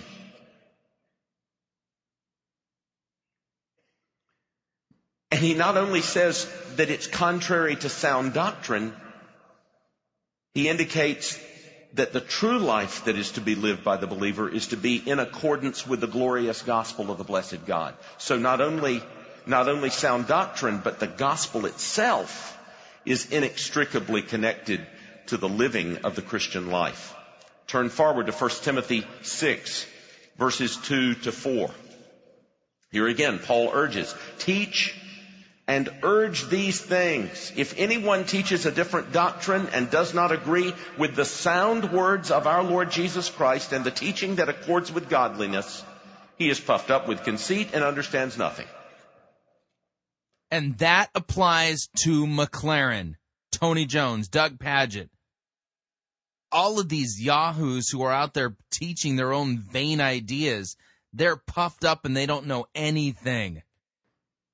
Paul is even interested in retaining the patterns of words that the Lord Jesus used in his instruction, passed on to Paul, and which Paul is passing on to Timothy. Obviously, no one had clued Paul in to the objection that human language is incapable of conveying truth. Because he's very interested in retaining the very pattern of sound words from the Lord Jesus Christ in his teaching. But Paul, this is going to have to be translated in other languages. Don't you understand that language can't convey truth? We're all situated. Therefore, there's no universal truth that can be expressed in these situated languages. Paul says, retain the pattern of sound words, which we've heard from Jesus. And then he says again, look at that beautiful phrase, doctrine is unto godliness. It's the teaching which accords with godliness. The, the purpose of his doctrinal teaching is the promotion of godliness. And then in Titus 1-1, Paul barely gets out of his salutation. Paul, a servant of God and an apostle of Jesus Christ for the sake of the faith of God's elect and their knowledge of the truth which accords with godliness. Notice again, Paul saying that your knowledge of truth is vital to your godliness. Why should that be a surprise? Jesus has already prayed, Lord, sanctify them with truth. Your word is truth. Paul's just learned from Jesus. Truth is unto godliness. Brothers, in this anti-doctrinal, anti-theological age, I want to say this loud and clear. Truth matters. Teaching matters. Doctrine matters. Doctrinal instruction matters. Theology is for life. Theology, William Perkins says, is the science of living blessedly ever after. Try that one on the airplane. What do you do? I teach the science of living blessedly ever after. That's a conversation starter. That might get you on Oprah. Theology is the science of living blessedly ever after, or William Ames. Theology is the doctrine or teaching of living to God. And yet, we live in an anti-doctrinal, anti-theological age. And some are saying that we need to embrace this postmodern uncertainty about truth and this postmodern reversion to doctrine by embracing postmodern uncertainty and rejecting doctrine in favor of narrative and story. And I want to suggest that that is exactly the opposite of what we need to do. I want to suggest that we need to meet this postmodern uncertainty, that we meet this postmodern reversion to truth and doctrine, that we meet this by celebrating truth, by celebrating doctrine, by unashamedly asserting and declaring theology. I want to suggest to you Right on. Right on. Amen. that your preaching, which ought to be expositional, ought also to be robustly theological.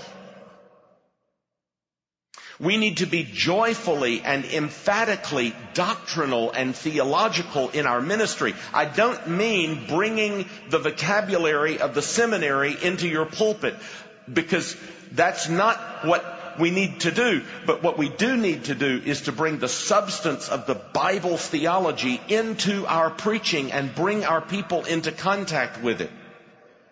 And we need to see the value of systematic theology. And we need to outlive, outrejoice, and outdie the critics of theology and doctrine. Now here are my three points. The idea, the very idea of doctrine and theology, and especially systematic theology, are held in great suspicion today, even in the church. All around us, we encounter people saying Christianity is a life, not a doctrine. Now, what is fascinating about that is you're most likely to hear that from an evangelical today. Do you know who invented that phrase? 19th century liberals invented that phrase. But evangelicals quoted all around you today. Christianity is a life, not a doctrine. Read J. Gresham Machen's Christianity and Liberalism. And he'll, he'll give you an entire chapter responding to that false assertion. All around us, we have people telling us we need to care less about theology and more about people. Deeds, not creeds, is the motto of today.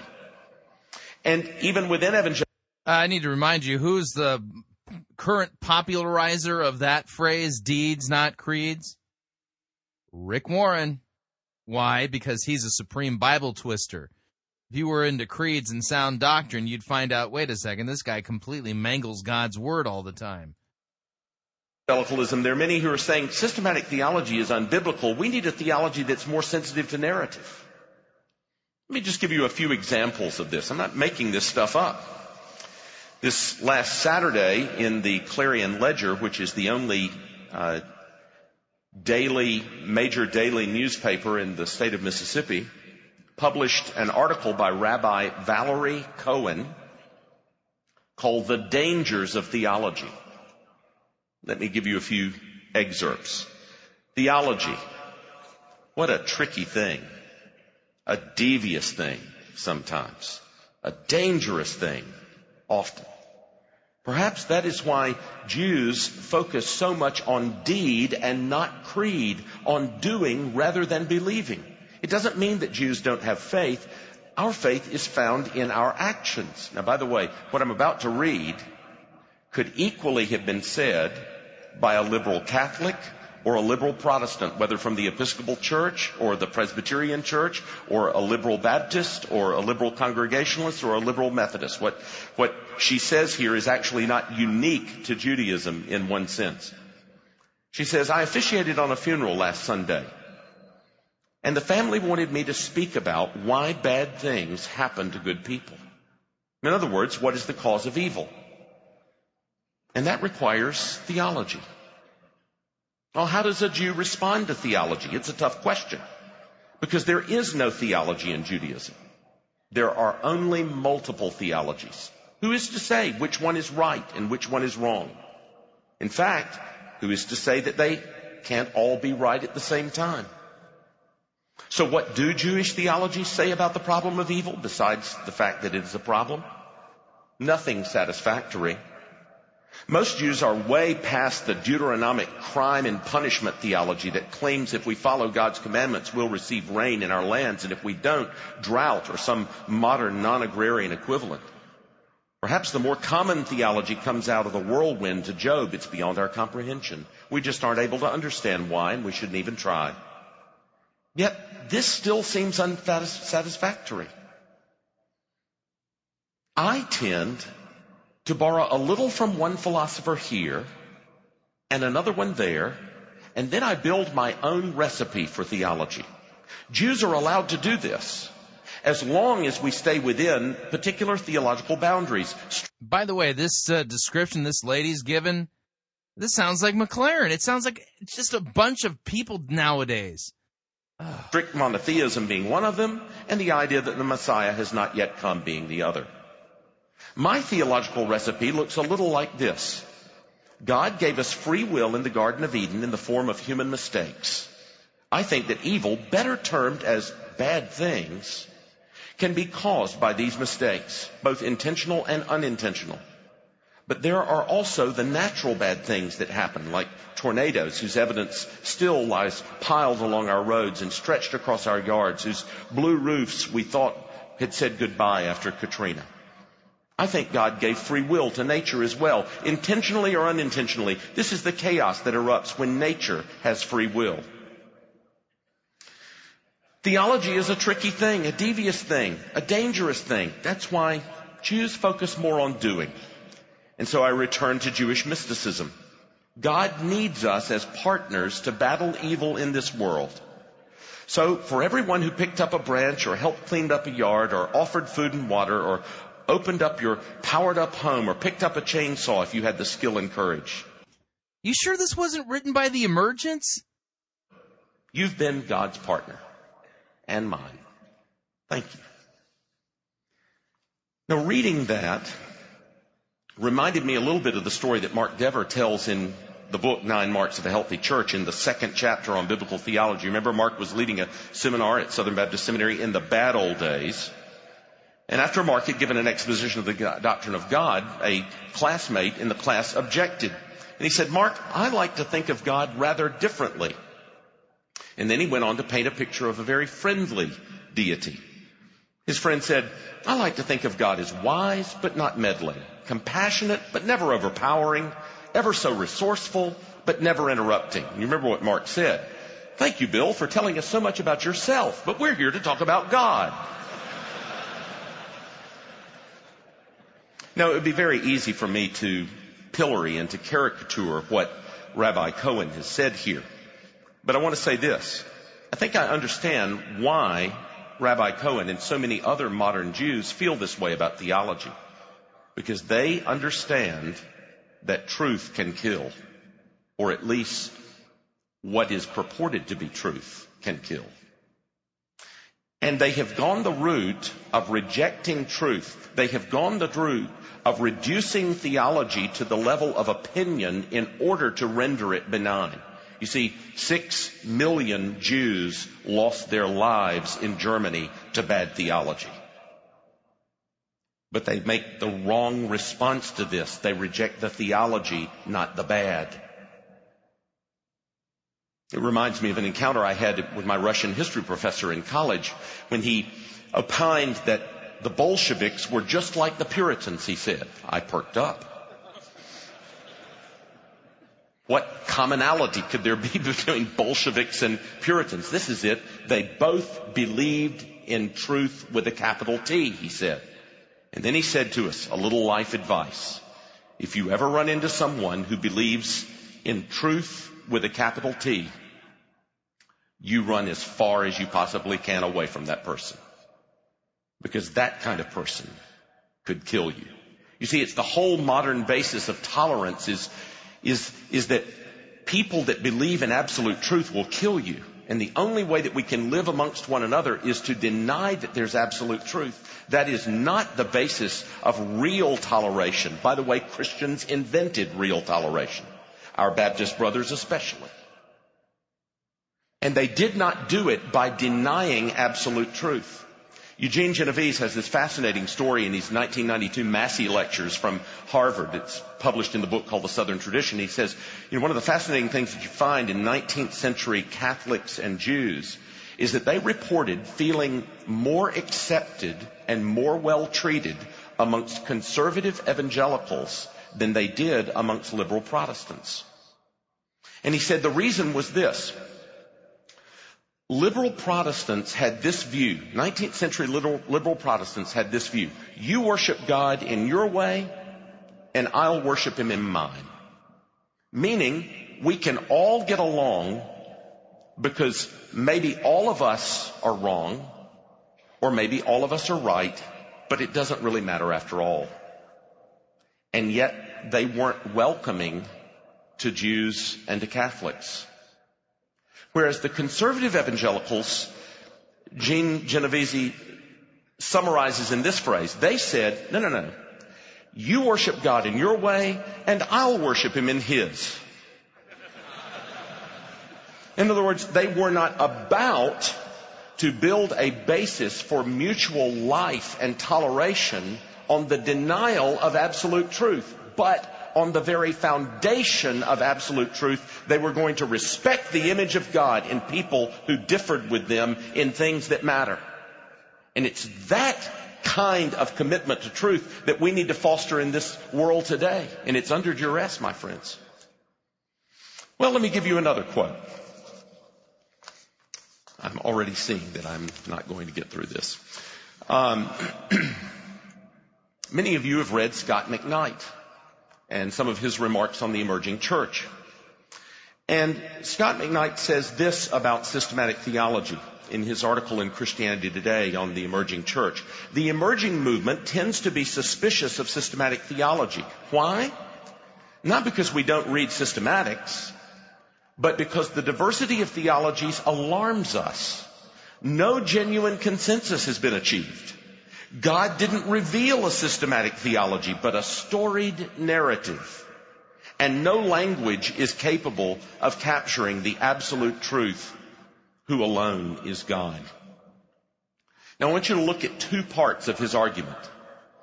He says, why is it that we reject systematic theology? Because God didn't reveal a systematic theology, but a storied narrative, and no language is capable of capturing absolute truth who alone is God. Now, that two-part argument is one, fallacious, and two, unbiblical. It is fallacious in that it asserts that the Bible is a storied narrative. The Bible is not a storied narrative.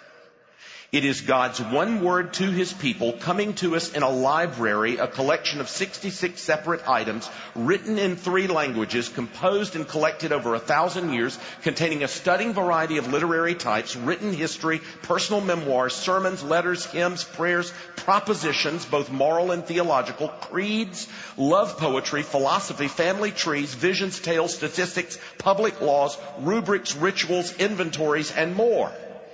It is not a storied narrative. We have to put the storied narrative together. And to do that, we do it with both biblical and systematic theology.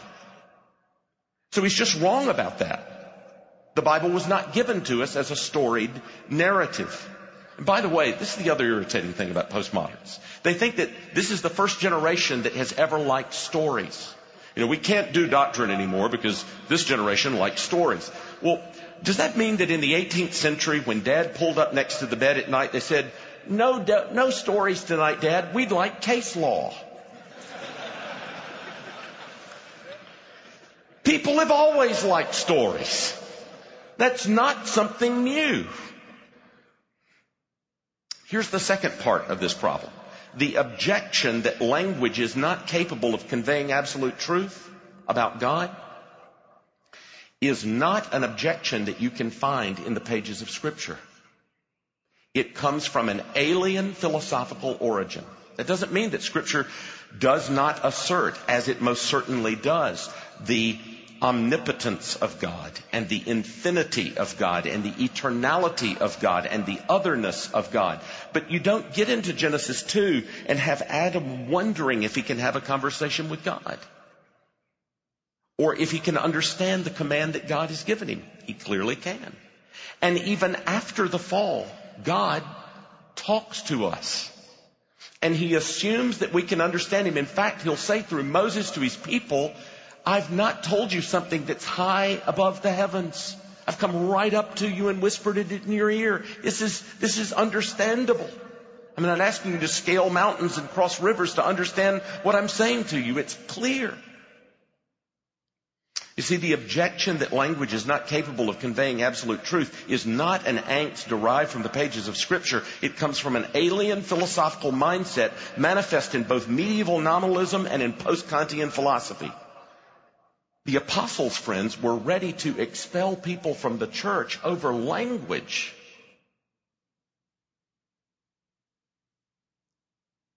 Jesus had a real body, was not a negotiable in the apostle John's category of teaching.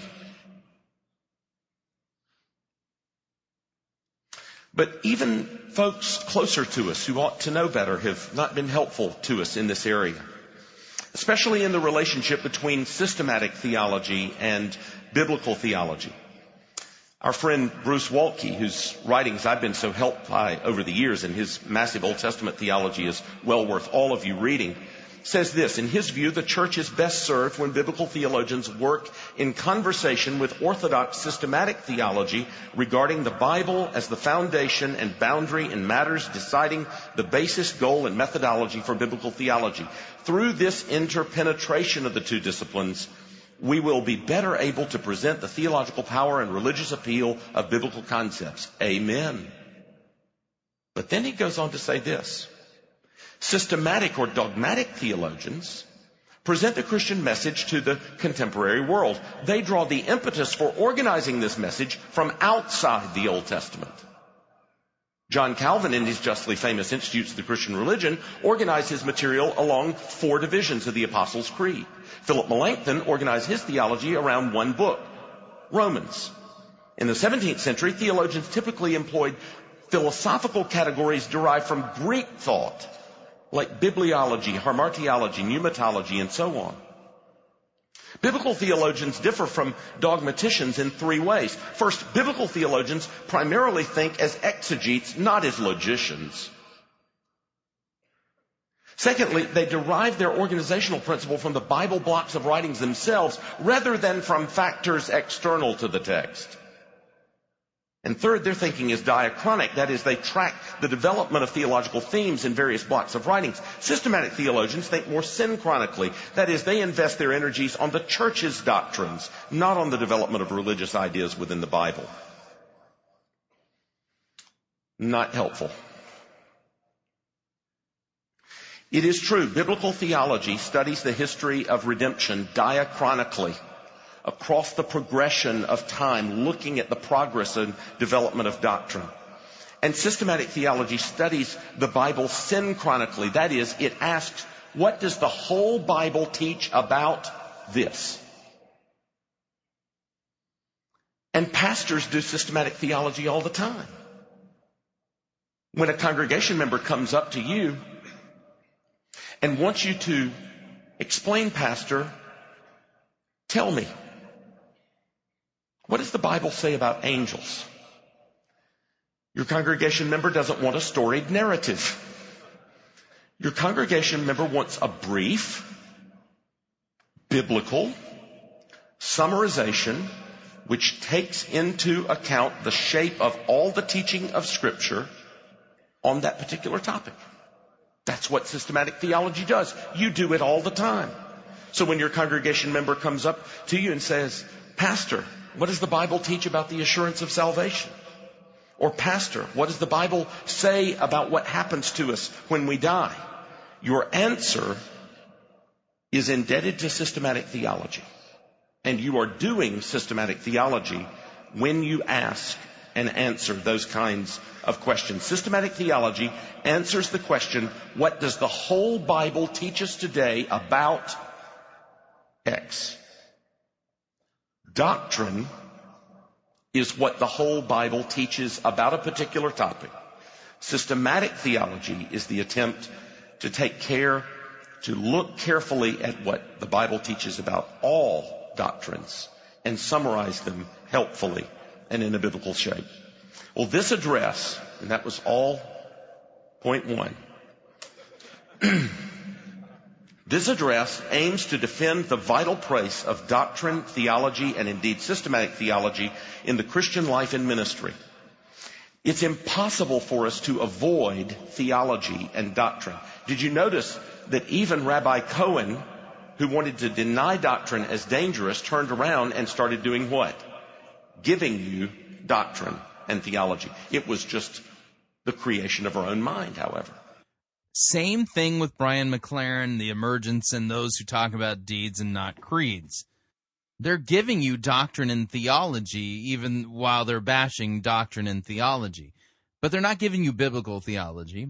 They're giving you the ravings of their own crazed minds. Their ego has become God, and they want you to follow the doctrine they've created. Good point. It wasn't based on scripture. It's impossible to avoid theology and doctrine. Everyone is a theologian. Everyone has doctrine. The only questions are, are you a good theologian or a bad theologian? And is your doctrine right or wrong? Nobody can avoid theology and doctrine. And in fact, systematic theology is unavoidable and necessary. You cannot not do systematic theology. The Bible itself provides us with examples of systematic theology. If somebody tells you that they don't believe in systematic theology, watch out. They're about to slide it under the door without you looking. You can't not do systematic theology. Indeed, systematic theology is good for us. It brings glory to God. It makes our lives better. The Bible itself provides us with examples of it. Let me ask you to turn in your Bibles. Let me just rifle through some examples quickly. Jesus, speaking to the disciples on the road to Emmaus in Luke chapter 24, verses 25 to 27, very often we will use this passage to support the concept or the idea or the discipline of biblical theology. That's not an illegitimate application of the passage, but I want to draw your attention to what Luke says. Luke 24, 25 to 27. And he said to them, this is Jesus speaking, O foolish ones and slow of heart to believe all that the prophets have spoken. Was it not necessary that Christ should suffer these things and enter into his glory? And beginning with Moses and all the prophets, he interpreted to them in all the scriptures, listen closely, the things concerning himself. Question. What does he show them from all the scriptures? Not the storied narrative of redemptive history, but himself. In other words, this study was topical and systematic. And it was about the person and work of the Messiah and the identity of his person. The focus is on the person and work of Christ here. Biblical theology no doubt was going along, but in the end, This is systematic theology that's being done. It's on the topic of the person and work of Christ. That this conversation that begins with him appealing to Moses and through all the scripture. Then look at Acts chapter 18. Apollos of Alexandria does the same thing. Acts 18, 27 and 28. When he arrived, he greatly helped those who through grace had believed, for he powerfully refuted the Jews in public, showing by the scriptures that Christ was Jesus, that the Christ was Jesus. Let me just stop right there and comment on the fact that Luke will draw attention to the fact that polemics, the refutation of false teaching, is good for Christians. Did you catch that? He says, he greatly helped those who grace, through grace had believed. For he powerfully refuted the Jews in public. Do you ever think of that? That refutation of false doctrine encourages the brethren? That's what he says. But here's what I want you to see in the passage.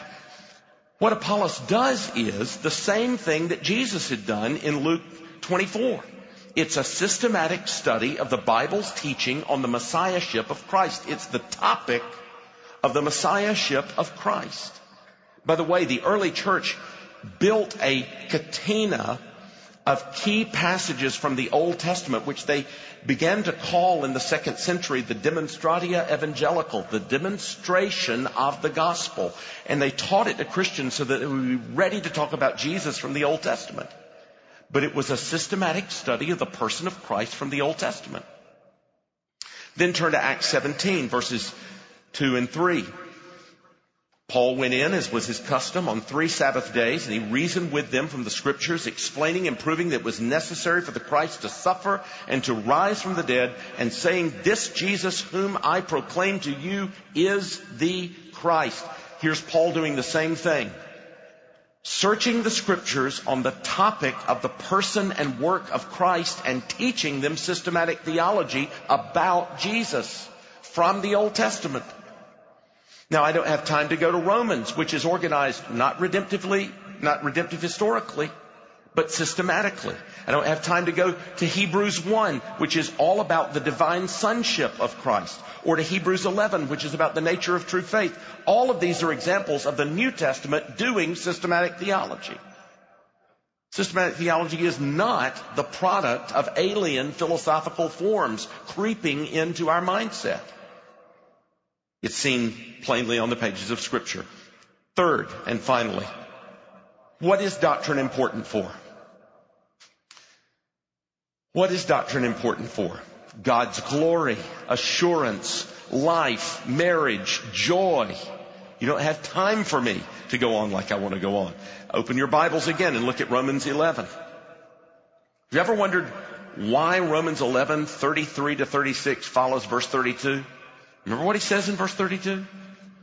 For God is consigned all to disobedience that he may have mercy on all. Now that's not a verse that you're looking to say, can I get an amen? He's consigned all to disobedience. This is a deep, deep thing. But what does Paul say? Oh, the depth of the riches and wisdom and knowledge of God. How unsearchable are his judgments and how inscrutable his ways. For who has known the mind of the Lord or who has been his counselor or who has given a gift to him that he might be repaid? For from him and through him and to him are all things. To him be the glory forever. In other words, even the doctrine of preterition is a matter of the glory of God. It's stunning. My son was playing in the driveway of our house a few years ago on a California chariot, which is a sort of like a scooter with two slats. Now we memorized the children's catechism in the Presbyterian church, the first three questions of which are, who made you? God. What else did God make? All things. Why did God make you and everything else? For his own glory. We'd been working on this for a while. My son and my daughter were out in the driveway and my son comes up to me and he says, Dad, why did God make this California chariot? And my daughter immediately interrupted and he said, she said, Jennings, God didn't make that California chariot. God made the people that made that California chariot. My son rolled his eyes like, thank you for that nuance and clarification, sis, and turned right back to me and he said, Dad, why did God make California chariots? I said, I don't know, Jennings. I guess because he wanted little guys like you to have fun. And he said, no, Dad, for his own glory. he was right. I was wrong. Doctrine is for God's glory. Doctrines for our assurance. Turn to John 15. Again, in the upper room, Jesus in John 15, 15 says, No longer do I call you servants, for the servant does not know what his master is doing, but I have called you friends. For all that I have heard from my Father, I have made known to you. And then he says those glorious words, You did not choose me, but I chose you. Now, my friends, why was it so important for Jesus to teach his disciples about election in the upper room, that he had chosen them and not they him? Because Matthew tells us they're all going to abandon him that night. And if they are going to have one shred of assurance left to them, it is not going to be based on the fact that they have chosen him. Because everything about their actions will be screaming to their hearts and consciences that they have no part of him unless they hear the master say, Dear child, dear friend, I knew everything in you and I chose you anyway. Doctrine is for assurance. Doctrine is for marriage. Turn with me to Ephesians 5 verse 25. Husbands, love your wives as Christ loved the church and gave himself up for her. Now, in what I'm about to say, I do not want to take away anything from what Dr. Sproul and Dr. Mohler and others will do with the glorious doctrine of the atoning work of our Lord Jesus Christ. That work is first and foremost a testimony to the unique unrepeated and unrepeatable work of the Lord Jesus Christ, which He did for us and which we have absolutely no part of. It is totally outside of us. We contributed nothing to it and we benefit everything from it. But, isn't it interesting that the New Testament will point to the atoning work of Christ and it will draw ethical obligations for us from it. Look at, look at Ephesians 5.25. Husbands, love your wives as Christ loved the church and gave himself up for her. Do you hear what Paul is saying?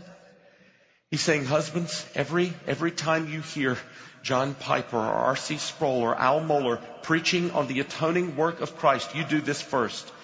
You give glory to Christ who paid for all your sins through the shedding of his own blood and you contributed nothing to it. But here's the next thing. You look up at your Lord Jesus and you learn how you're supposed to love your wife. You see what he's saying here? Love your wife in light of the doctrine of the atonement. That's what Paul's saying here.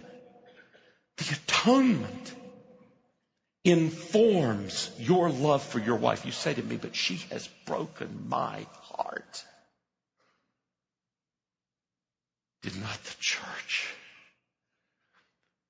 break her Lord's heart? And he loved her unto death. You love her like Christ loved the church in his giving up of himself for her in his atoning death. That's how you love her. Doctrine is about marriage. But doctrine is about joy. I promise I'm about finished, Matt. Philippians 3 1. Paul, it's a fascinating way Paul opens this chapter. Finally, my brothers, rejoice in the Lord. Now, as you know, after saying, finally, my brothers, Paul goes on for two more chapters. Now you're saying to yourself, I recognize this. I've said, and in conclusion, and 35 minutes later and four points later, I'm finally getting to the conclusion. And New Testament scholars and commentators go bananas about this passage because if you look at the end of Philippians 2, he starts doing what he does in his other letters. He starts giving commendations and then you know in his other letters he generally then starts to give some final words of exhortation and he closes. But here he says, and finally, and then suddenly, we get this supreme doctrinal exposition from 1b to at least verse 11. What is going on here? Rejoice in the Lord. And then suddenly, doctrine. Totally unrelated. So many of the liberal critical scholars say that this must have been written by somebody else other than the apostle Paul and added in later. It's totally unrelated. Au contraire. Because what's his great message in 1b through 11? Put no confidence in the flesh. Put, put all your hope in the righteousness of Christ, which is by faith. And I long to be found in Him, wrapped with a righteousness not of my own.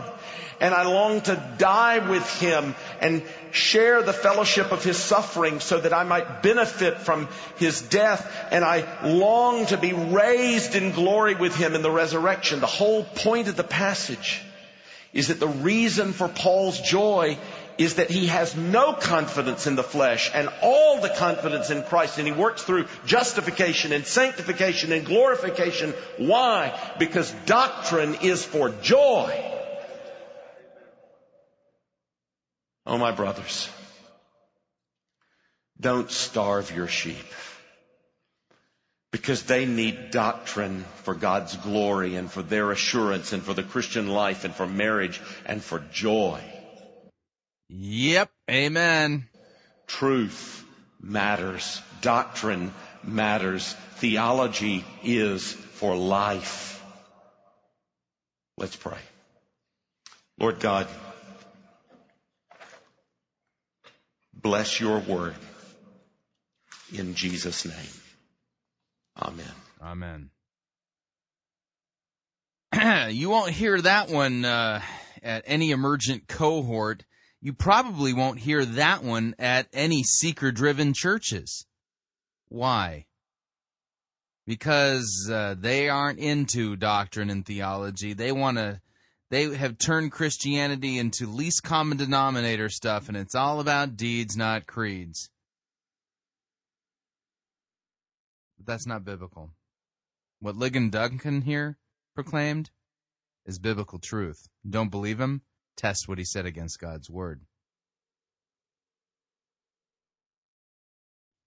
It's why we do what we do here at Fighting for the Faith to proclaim Christ and Him crucified for our sins, to defend sound biblical doctrine, and to point out the errors in and the Bible twisting and the false doctrine of people who are in the church who are being tolerated who shouldn't be tolerated people who are teaching who shouldn't be teaching. They shouldn't be leading your Bible study. They shouldn't be teaching your dog the Bible because they're teaching false doctrine. Need to remind you, Fighting for the Faith is listener supported radio. That means we depend upon your generous contributions in order to continue to bring Fighting for the Faith to you would you partner with us? You can do so by visiting our website, fightingforthefaith.com, and clicking on one of our friendly yellow buttons there. We have one that says Join Our Crew. Sounds ominous. It's only $6.95, by the way, to join our crew. $6.95 a month automatically comes out of your account. And it goes to support the worldwide outreach of Fighting for the Faith and Pirate Christian Radio. And when you join, you also get access to our Pirate Cove growing treasure trove of theological resources designed to help you go deeper in God's Word, Christ centered theology and sound doctrine, and Christ centered apologetics. Good stuff, and that's our way of saying thank you for joining our crew.